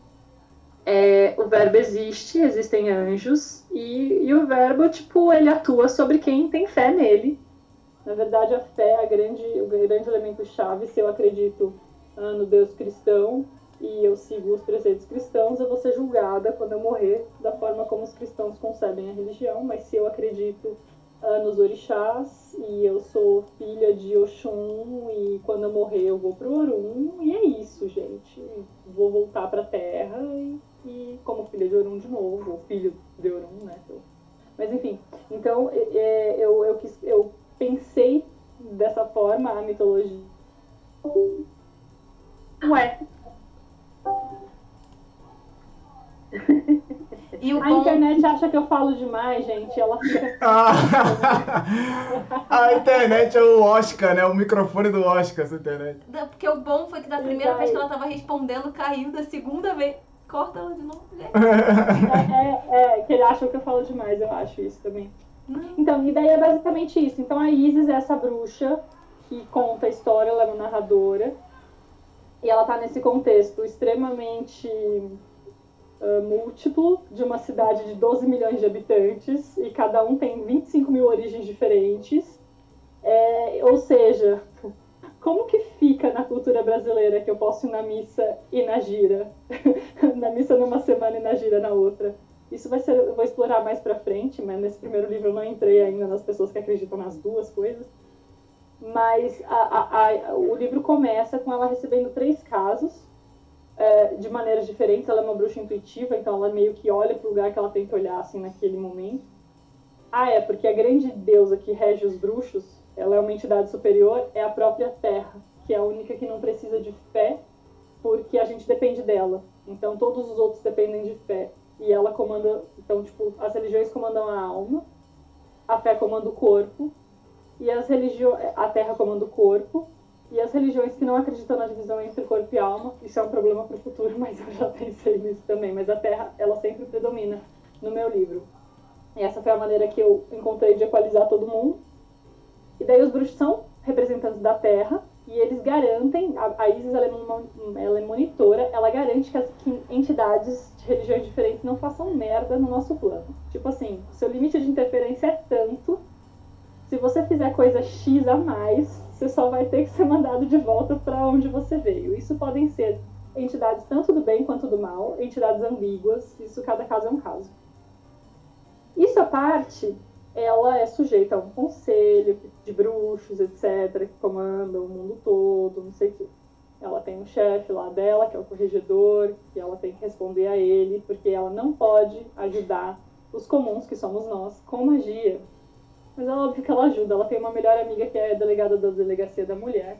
Volta e meia aparece umas treta para resolver e ela vai e ajuda, tipo, sem pensar duas vezes. O primeiro caso que a Isa recebe é vendo na televisão, ela vê que uma menininha foi sequestrada. E daí ela, como ela viu, assim, ela foi, a, ela, a atenção dela foi atraída para a TV de repente, ela percebe que ela teve uma intuição e que isso tem a ver com magia de algum modo, ela ainda não sabe como. O outro caso que ela recebe, essa amiga dela da delegacia da mulher chega e fala: Olha, o menininho denunciou que a mãe dele sumiu e ele acusou, pra, é, acusou padrasto. Nesse caso, a suspeita é de feminicídio, mas a gente precisa, de algum modo, saber se essa mulher está viva, saber onde ela foi, saber se foi mesmo, etc. E aí, beleza.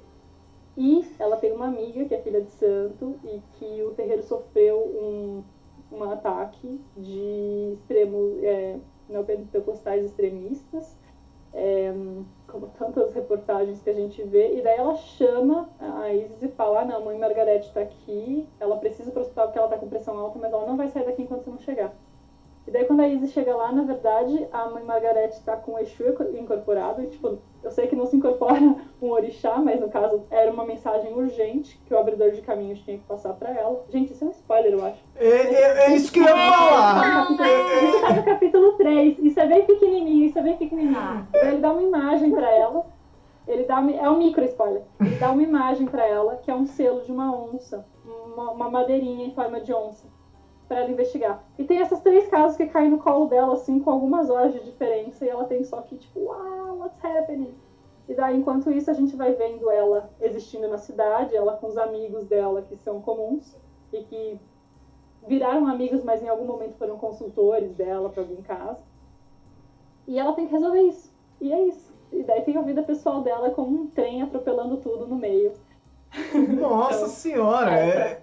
é é, é, uma pauta completa essa, essa obra. Muitas coisas, muitas questões. Eu acho que. Muitas coisas acontecendo. Não, interessantíssimo, assim. É, é interessante como você pode né, falar com essa, essa relação da cultura pop, trazendo elementos nossos aqui que a gente não, não geralmente não, não para para para tomar esse viés, né? Se pensar nessa perspectiva.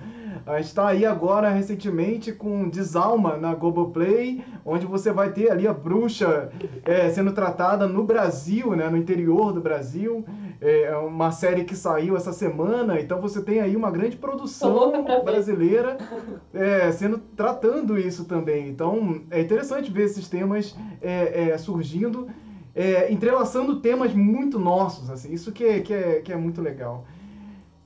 É, é, Lorena, você tem algo a dizer sobre os Sétimos Filhos? Alguma novidade aí, alguma questão que você queira tratar? Assim, eu, eu, eu, posso, posso falar da minha obra, mas diante de livros eu me sinto um pouco, eu me sinto um pouco angustiada porque como eu faço tirinhas e eu ainda não consegui estabelecer um ritmo muito bom, eu não tenho muito conteúdo. E aí eu não quero ficar falando sobre todas as ideias que eu tenho na minha cabeça também, porque a, a, eu, eu, acho importante eu trabalhar para mostrar isso no trabalho, né? Mas enfim, o, o que eu tenho de trabalho é o, esse quadrinho chamado Sétimos Filhos. Ele é eu acho que eu vou chamar, de, apesar de ser em formato de tirinha, ser uma coisa bem engraçadinha, por enquanto eu acho que eu consigo considerar ele uma fantasia urbana, porque ele é tem todos esses elementos é, folclóricos e fantásticos que se dão no, no ambiente da cidade, que é aqui em Brasília, mais ou menos, eu não, não estabeleci certinho, não disse, ah, eles moram em Brasília, mas eu sempre estou colocando é, elementos aqui da cidade. E eu, eu ainda não consegui implementar isso com, com certeza nos sétimos filhos, mas eu já consegui implementar tipo, nos meus, nas minhas ilustrações por fora, que é uma coisa que, que as duas falaram um pouco, que é essa questão de que o Brasil ele tem na formação dele uma questão de imigração massiva de vários lugares do mundo. Então, ainda que a gente tenha pesquisando o, o que, que a gente fala da cultura aqui mesmo, a gente tem uma coisa daqui, quando a gente imagina um universo de, de fantasia urbana, não tem como a gente não pensar em como que não vai ter uma, uma, uma comunidade assim de entidades fantásticas do, de, outro, de outros lugares. Então eu tenho, por fora de Sétimos Filhos ainda, mas que eu ainda vou inserir dentro, uma personagem que ela é uma raposa de um avicaldo, que ela é da Coreia. Eu gosto de pegar que ela é da Coreia porque é muito Geralmente a gente tem é, esse mito relacionado ao Japão, o Japão espalhou isso muito bem. E eu quis, eu quis pensar nisso de propósito, porque o Brasil ele tem uma, uma quantidade de, de imigrantes japoneses muito grande, né? A maior comunidade japonesa do mundo fora do Japão, ela tá aqui no Brasil. E aí eu pego de propósito um elemento que é muito comum no Japão, mas é, é coreano por conta de. Ah, isso é por, por conta de, de, pessoas que eu observei, assim, de, de pessoas que são imigrantes, da, filhos de imigrantes da Coreia, netos de imigrantes da Coreia. E tem toda essa problemática, né, de você bater o olho e você, ah, porque o fulano lá é japinha e tal, ele é japonês e não sei o quê. E aí eu pensei, pô, eu já gosto dessa criatura, eu queria, porém, eu queria inserir ela em algum contexto daqui aproveitar justamente esses conceitos que a gente tem no Brasil, né? Essa questão com, com o imigrante japonês, algumas, é, alguns estereótipos que tem, poder trabalhar isso, né? Eu ainda quero poder é, pensar isso, não necessariamente para sétimos filhos, mas para qualquer trabalho futuro que eu, que eu gosto dessa ambientação de, de fantasia urbana, poder inserir esses elementos de, de fora, né? E é, essa interação Claro, sem tirar o foco do, do nacional, mas é, é legal pegar esses, esses pontinhos de fora e dar uma, uma pincelada, porque quem não gosta, né, de ver uma referência assim que a pessoa conhece, ah, isso daqui, isso daqui eu ia falar, não sei o quê, e aí eu acho, acho bacana fazer esse tipo de inserção. Mas não consegui botar ainda no quadrinho, o quadrinho ele ainda bem. Ele tá bem centrado. Na, aqui ele tá fazendo apresentações é, leves de, de, de, coisas daqui. Então a gente tem os protagonistas que são lobisomem e são a bruxa, mas são é, eu estou trabalhando o contexto de como que eles estão aqui dentro, de como que é o mito da bruxa aqui no Brasil, como que é o mito do lobisomem aqui no Brasil. Aí já apareceu, já apareceu o Saci, já apareceu a pisadeira, já apareceu a besta fera. E aí eu vou incluindo esses temas e falando sobre eles à medida que eu vou fazendo o quadrinho. E eu espero ainda poder abordar muita coisa. Porque eu tenho. Eu, a gente sempre tem um milhão de ideias, né? A gente não para. A gente pode ter postado o trabalho ali, mas enquanto a gente não está fazendo o trabalho, a gente está maquinando mil e uma coisas e pensando em mais um milhão de universos e possibilidades possíveis. Então é, é isso, eu fico querendo pensar como que eu vou colocar essas coisas, mas ainda vamos ver como é que vai ser.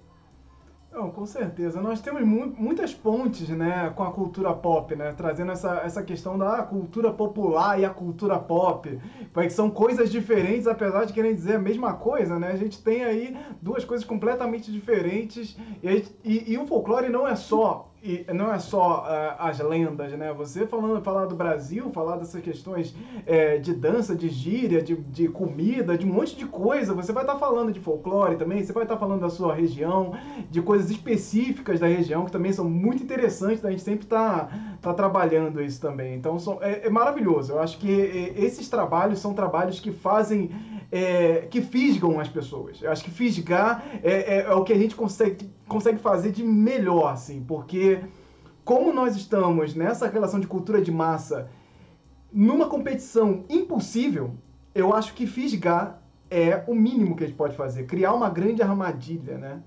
Sim, esse era um, um dos meus objetivos no início.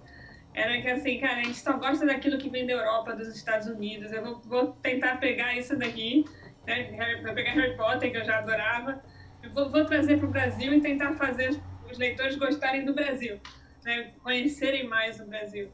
Porque eu acho que a gente tem um preconceito muito grande. Né? Eu tinha mesmo, eu antes de, de ir morar fora, fiquei quatro anos nos Estados Unidos, eu achava o Brasil meio sem graça.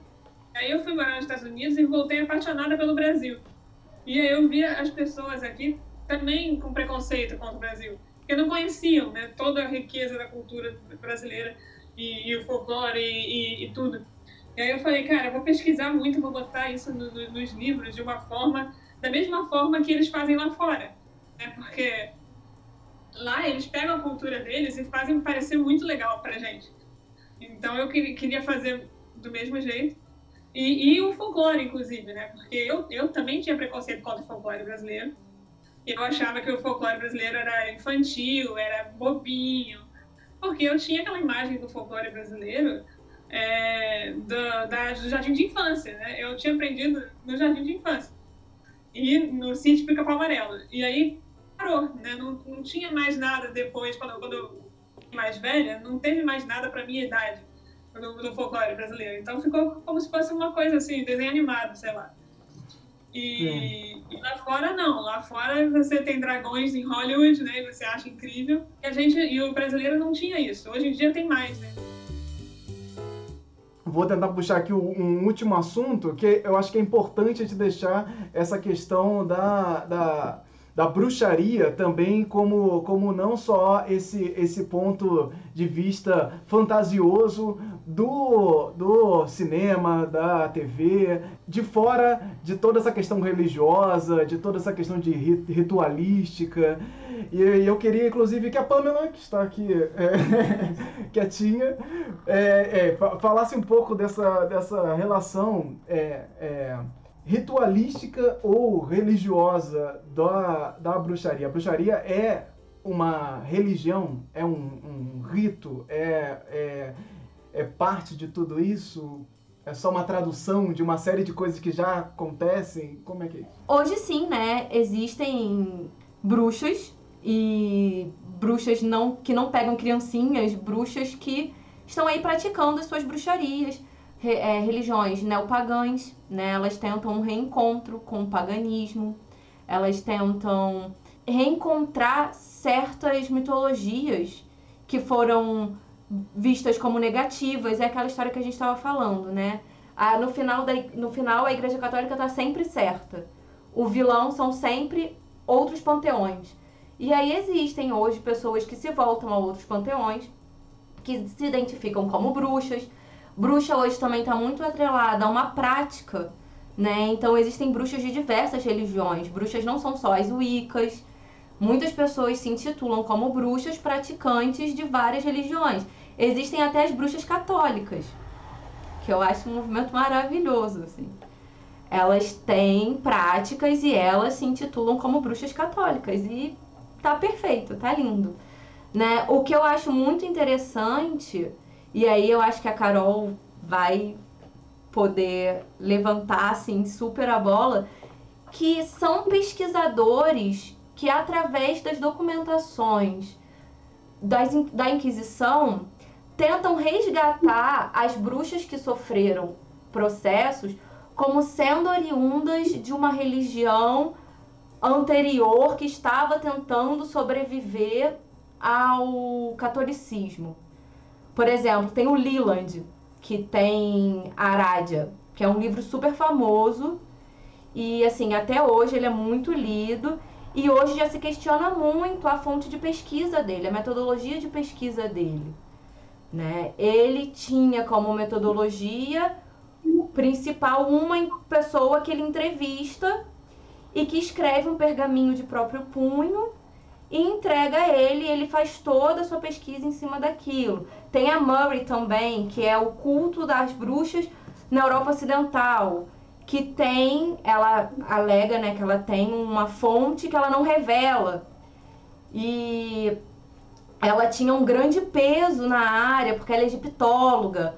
Então, assim, criou-se todo um livro com uma construção de uma religião pré-cristã que vem sobrevivendo e que é o grande mistério, ela conseguiu desvendar o grande mistério da religião.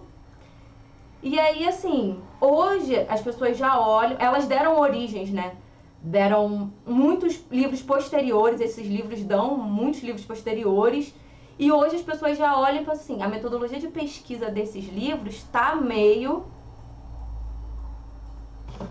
tá meio conturbada, né? Assim, não foi uma metodologia de pesquisa que hoje seria aceitável.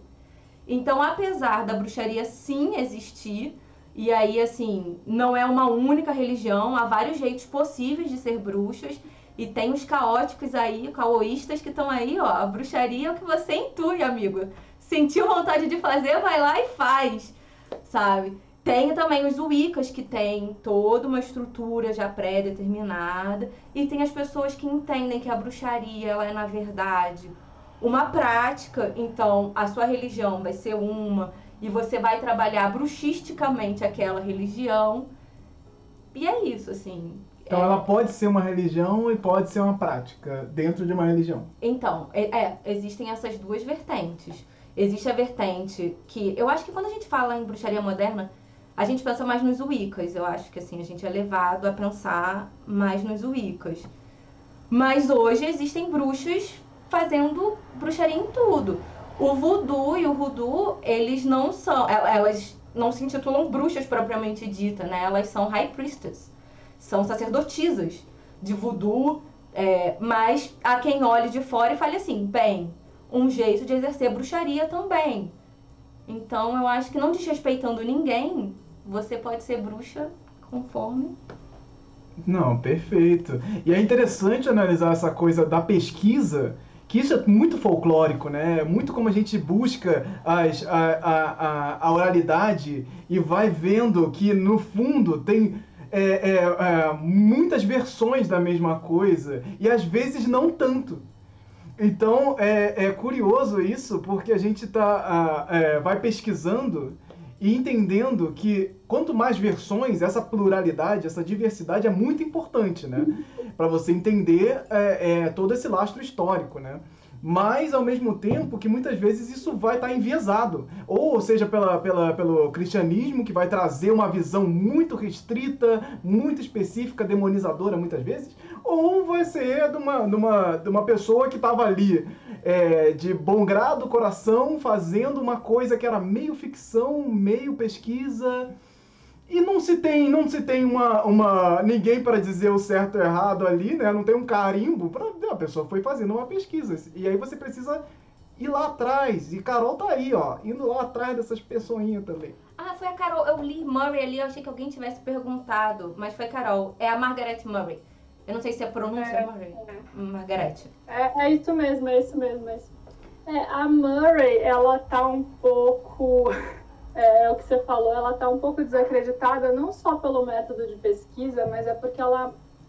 A questão de citar fontes, assim, porque ela diz que ela tem fontes muito antigas que falam do culto da deusa, da cavalgada de Diana e Herodíades, mas ela não, não aponta em cima de quem ela se fez. Isso que o pessoal na academia chama de honestidade intelectual. Porque, assim, eu, por exemplo, não leio grego antigo. Mas eu fui lá e li um cara que lê grego antigo. E ele pegou como são as bruxas. E veja bem, é uma questão de confiança, mas aí você vai ter outros caras que leem grego antigo que dizem que não, realmente, isso aqui que você. Que você ele disse que está escrito aqui, está escrito aqui mesmo. E daí você interpreta, por exemplo. o Ginsburg, ele faz, o Carlo Ginsburg, do, que, ele, é, ele é mais popular aqui no Brasil porque ele tem bastante tradução boa da Companhia das Letras. A História Noturna, a maior parte dos pesquisadores que eu li, dos historiadores, falam que ele faz algumas, um, algumas deduções ou algumas... Ele, ele faz algumas declarações, algumas afirmações que são difíceis de você provar, mas eles não des desacreditam o, o Ginsburg, porque o Ginsburg faz todo o caminho, assim. Olha, eu peguei esse documento, eu li isso, eu fiz isso, daí comparando isso com isso, se você vê naquela sociedade ali funcionou assim, então a gente pode deduzir que nessa sociedade aqui talvez funcione assim, blá, blá, blá.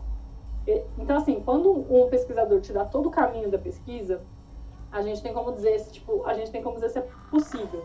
Mas assim, como ela não dá os documentos que ela consultou, não dá para outros pesquisadores chegarem na fonte dela e ver se a conclusão dela faz sentido. Então ela é bastante desacreditada nesse sentido, porque meio que parece assim uma grande fanfic do que ela gostaria que acontecesse, tivesse sido.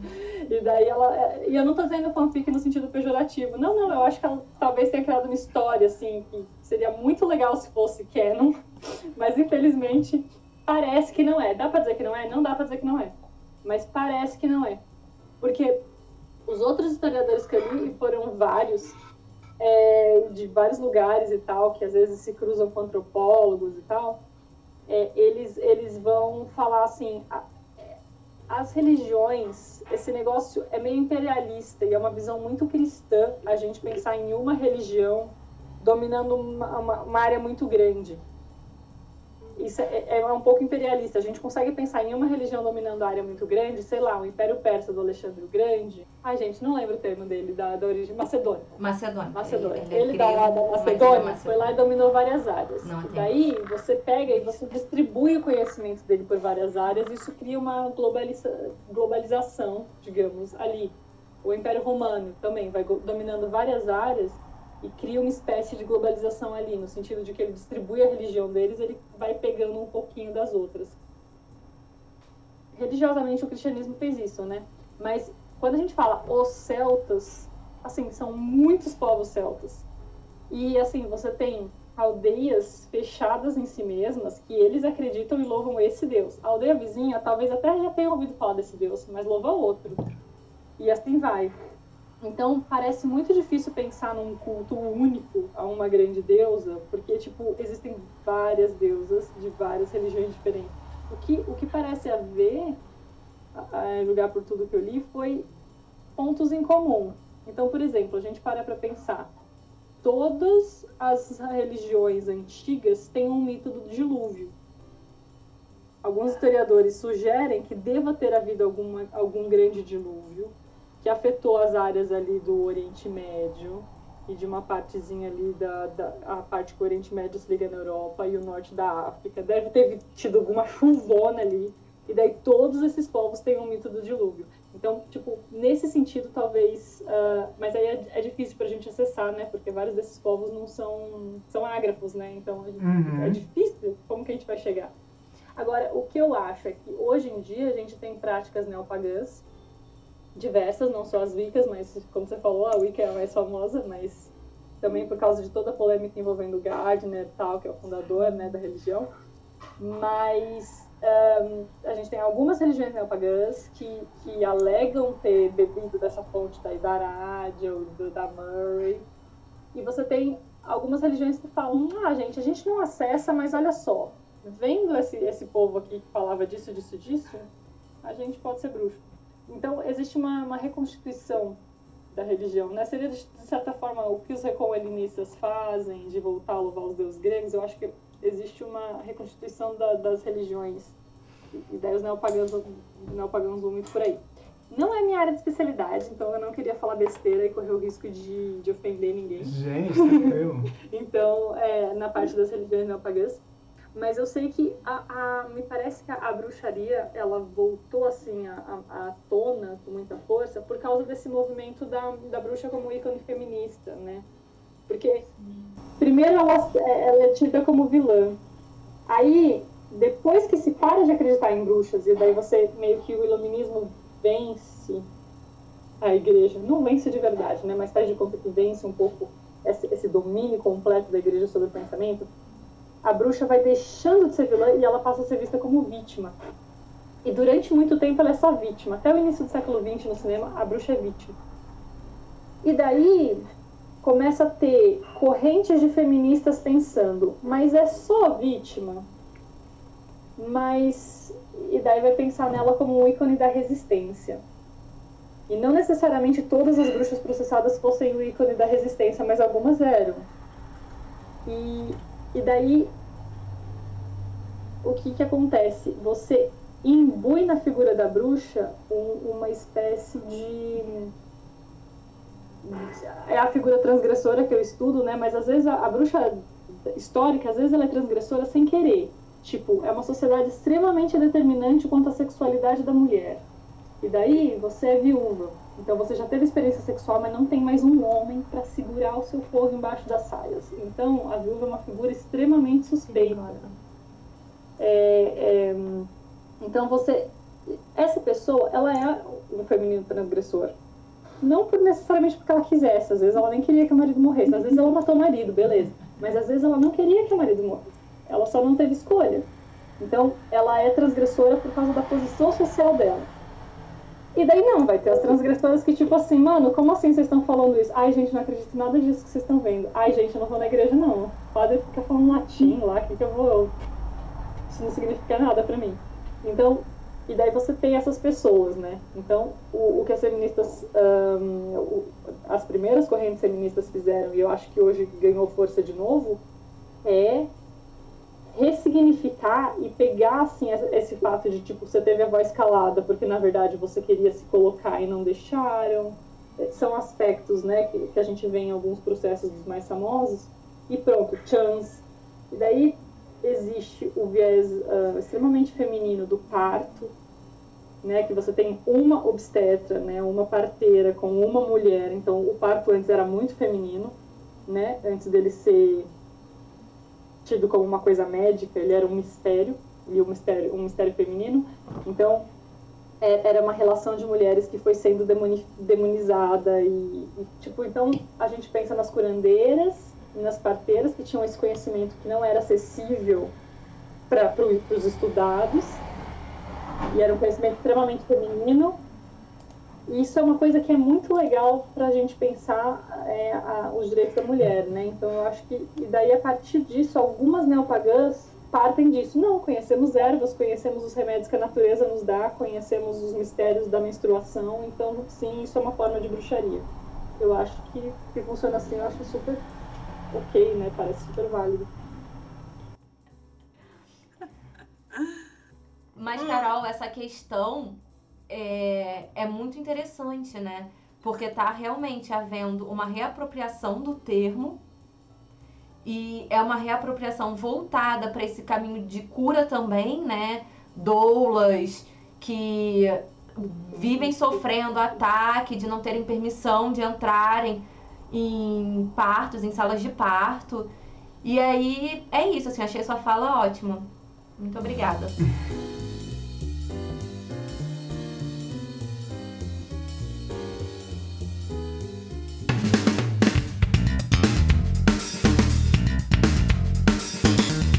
eu queria aqui começar com esse bloco de indicações, passando para a Pamela, novamente, para falar aqui de livro. A Pamela, ela fica, ela fica se, se, se menosprezando aí, e ela tá um, um monte de livros, um monte de, de, de, de, questões, entrelaçando um monte de coisas importantes e tal, e aí é, não quer, ah, não, não sou nada, não faço nada. Pô, sabe muito mais do que eu, assim.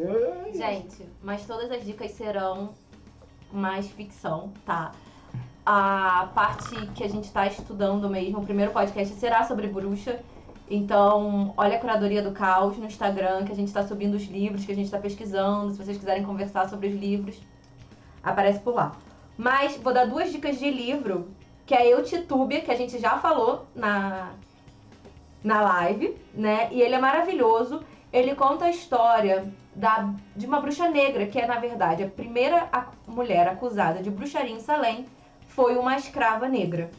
E é a Tituba. Então, assim, é, o livro já saiu. Alguém nas mensagens falou assim: ah, ele vai sair. Não, ele já saiu. Ele é uma capa laranja. tá? E o livro é ótimo, maravilhoso. O outro é uma bruxaria não tão evidente, que é Quem Teme a Morte. É uma mulher que, que vive num afro... Não, não é afro, é African Futurism. No futurismo africano, porque a autora diz que ela não faz afrofuturismo. Que ela faz um futurismo africano. E ela tem essa questão toda mística. Ela se transforma em aves, em bichos, enfim. Muito legal. Pra quem é fã de série, gente, eu trouxe uma lista, tá? Tem pra adultos, eu separei por idade. Pra adultos tem Luna Neira e O Segredo do Templo. São duas séries muito legais. Tem pra jovens Sempre Bruja. E para as crianças tem A Pior das Bruxas. Eu acho todas maravilhosas, então são minhas dicas. Todas estão na Netflix, tá? Perfeito, Eu, olha aí, que eu fiz uma live sobre Sempre Bruja com a Ricky Angala do Preta Nerd Bur- Burning Hell, logo na época que saiu a primeira temporada. Foi uma discussão bem legal. Enorme, mas foi bem legal.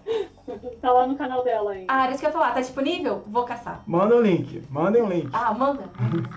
É, Carol, aproveite aí, já deixe suas indicações. Ah, então, gente, eu de ficção, um dos livros nacionais que eu vou indicar nacionais, porque eu amo livros nacionais. Então vamos ler O Legado Folclórico do Felipe Castilho. O primeiro livro é o Ouro Fogo Sim. Vai. Pelo viés do folclore, não tem lá muito lá bruxaria no, no começo, mas ó, tem o Saci e ele, ele dá uma ressignificada de um jeito muito legal, mas muito respeitoso assim ao, ao folclore de modo é, é engraçado, é um livro juvenil, mas leva o folclore a sério. De, de um jeito que outras obras não, não levavam. Então eu acho muito bom.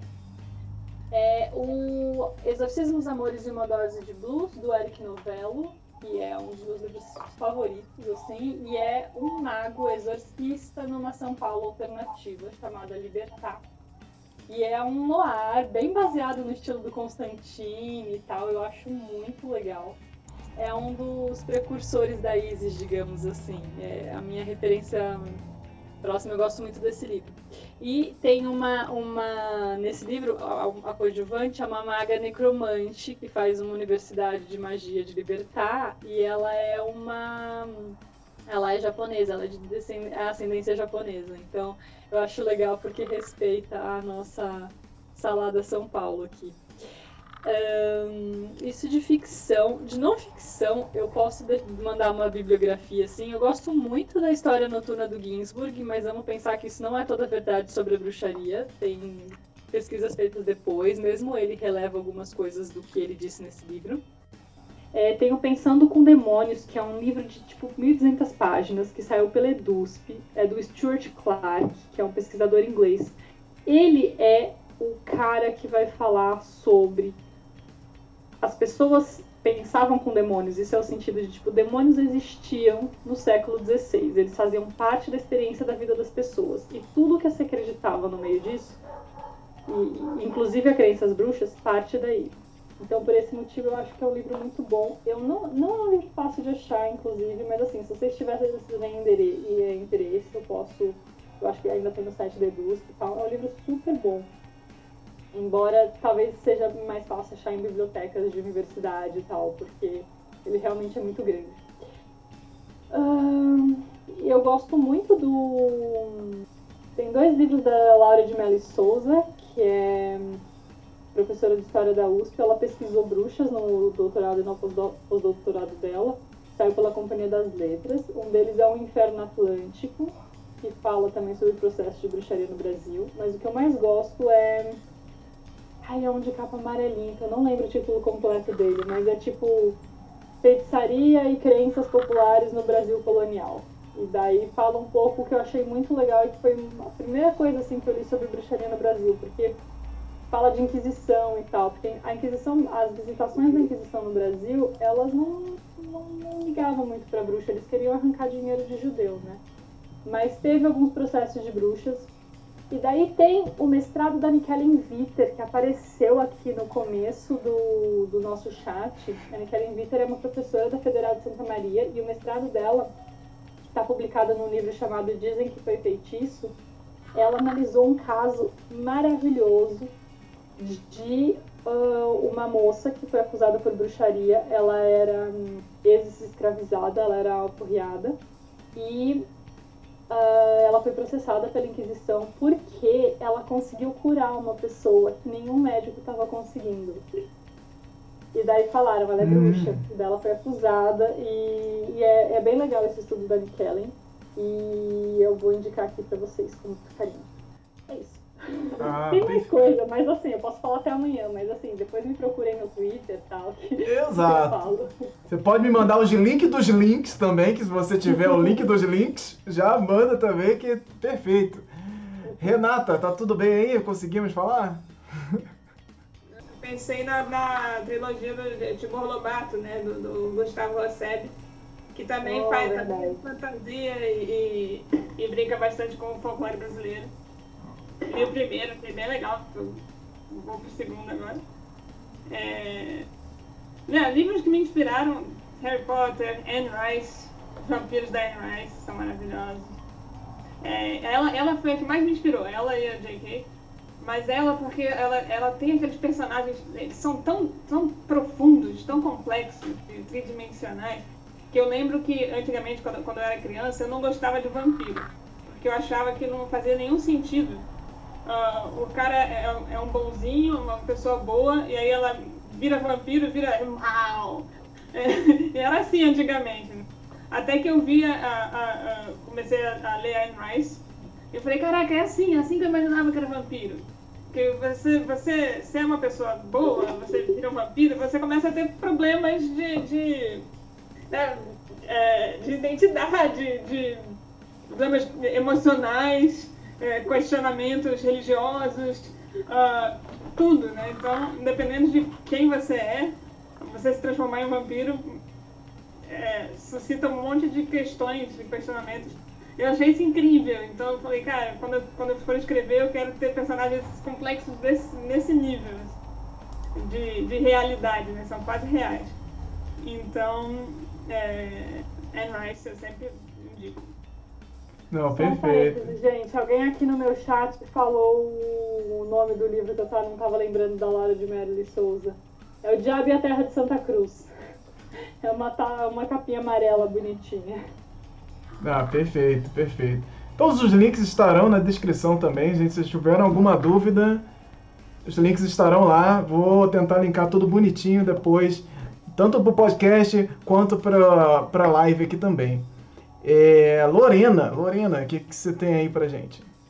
O negócio é que eu não, eu, não, eu não tive a oportunidade de ler o livro ainda, mas pela sinopse eu ainda tenho muito interesse e eu acho que vale panfletar mesmo assim, que é o Lobo de Rua da Jana Bianchi.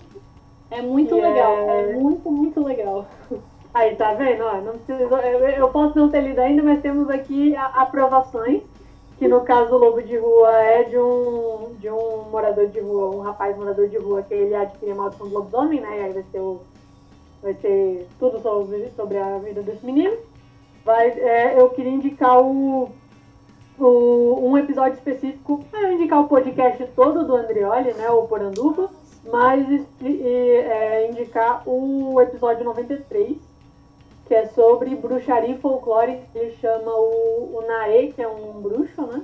Para falar um pouco sobre, sobre a questão da bruxaria hoje, do que ele pesquisou. Eu acho muito legal ouvir o Nae falando, porque ele tem uma, uma pesquisa assim para poder é, exercer esse negócio de bruxaria muito voltada para a questão do, do contexto no Brasil mesmo, então como que como que funcionam vários é, dentro de todo esse leque assim da bruxaria, né? Que tipos de bruxaria que a gente tem também relacionada a coisas que a gente tem na, na cultura daqui, em toda a questão do benzimento também, toda a relação com, com as visagens, com os seres do, do folclore daqui.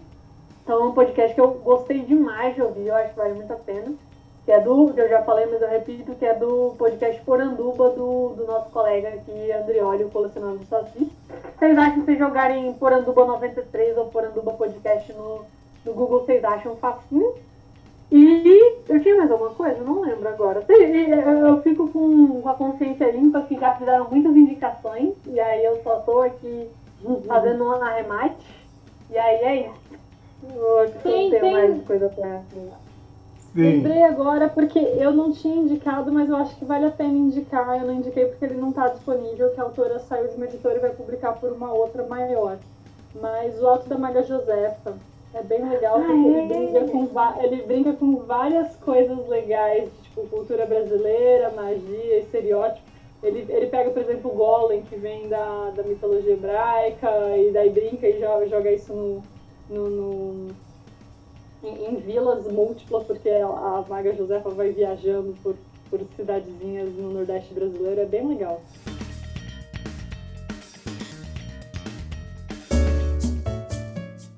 Estamos chegando ao fim do podcast do Folclore BR. Espero que tenha curtido o bate-papo e que ele tenha agregado alguma coisa para você. Os links relacionados a esse episódio provavelmente estarão na postagem de onde você estiver ouvindo, mas qualquer coisa é só perguntar pra, pra gente aí pelas redes sociais. Estamos no Instagram, no Twitter, no Facebook. Basta buscar aí Folclore BR, que provavelmente é a gente mesmo. Aproveita para se inscrever também no nosso canal no YouTube, youtube.com/folclorebr. Ah, e você pode buscar folclorebr.com que você vai encontrar coisa lá também. Esse podcast foi produzido e editado por Alvaz.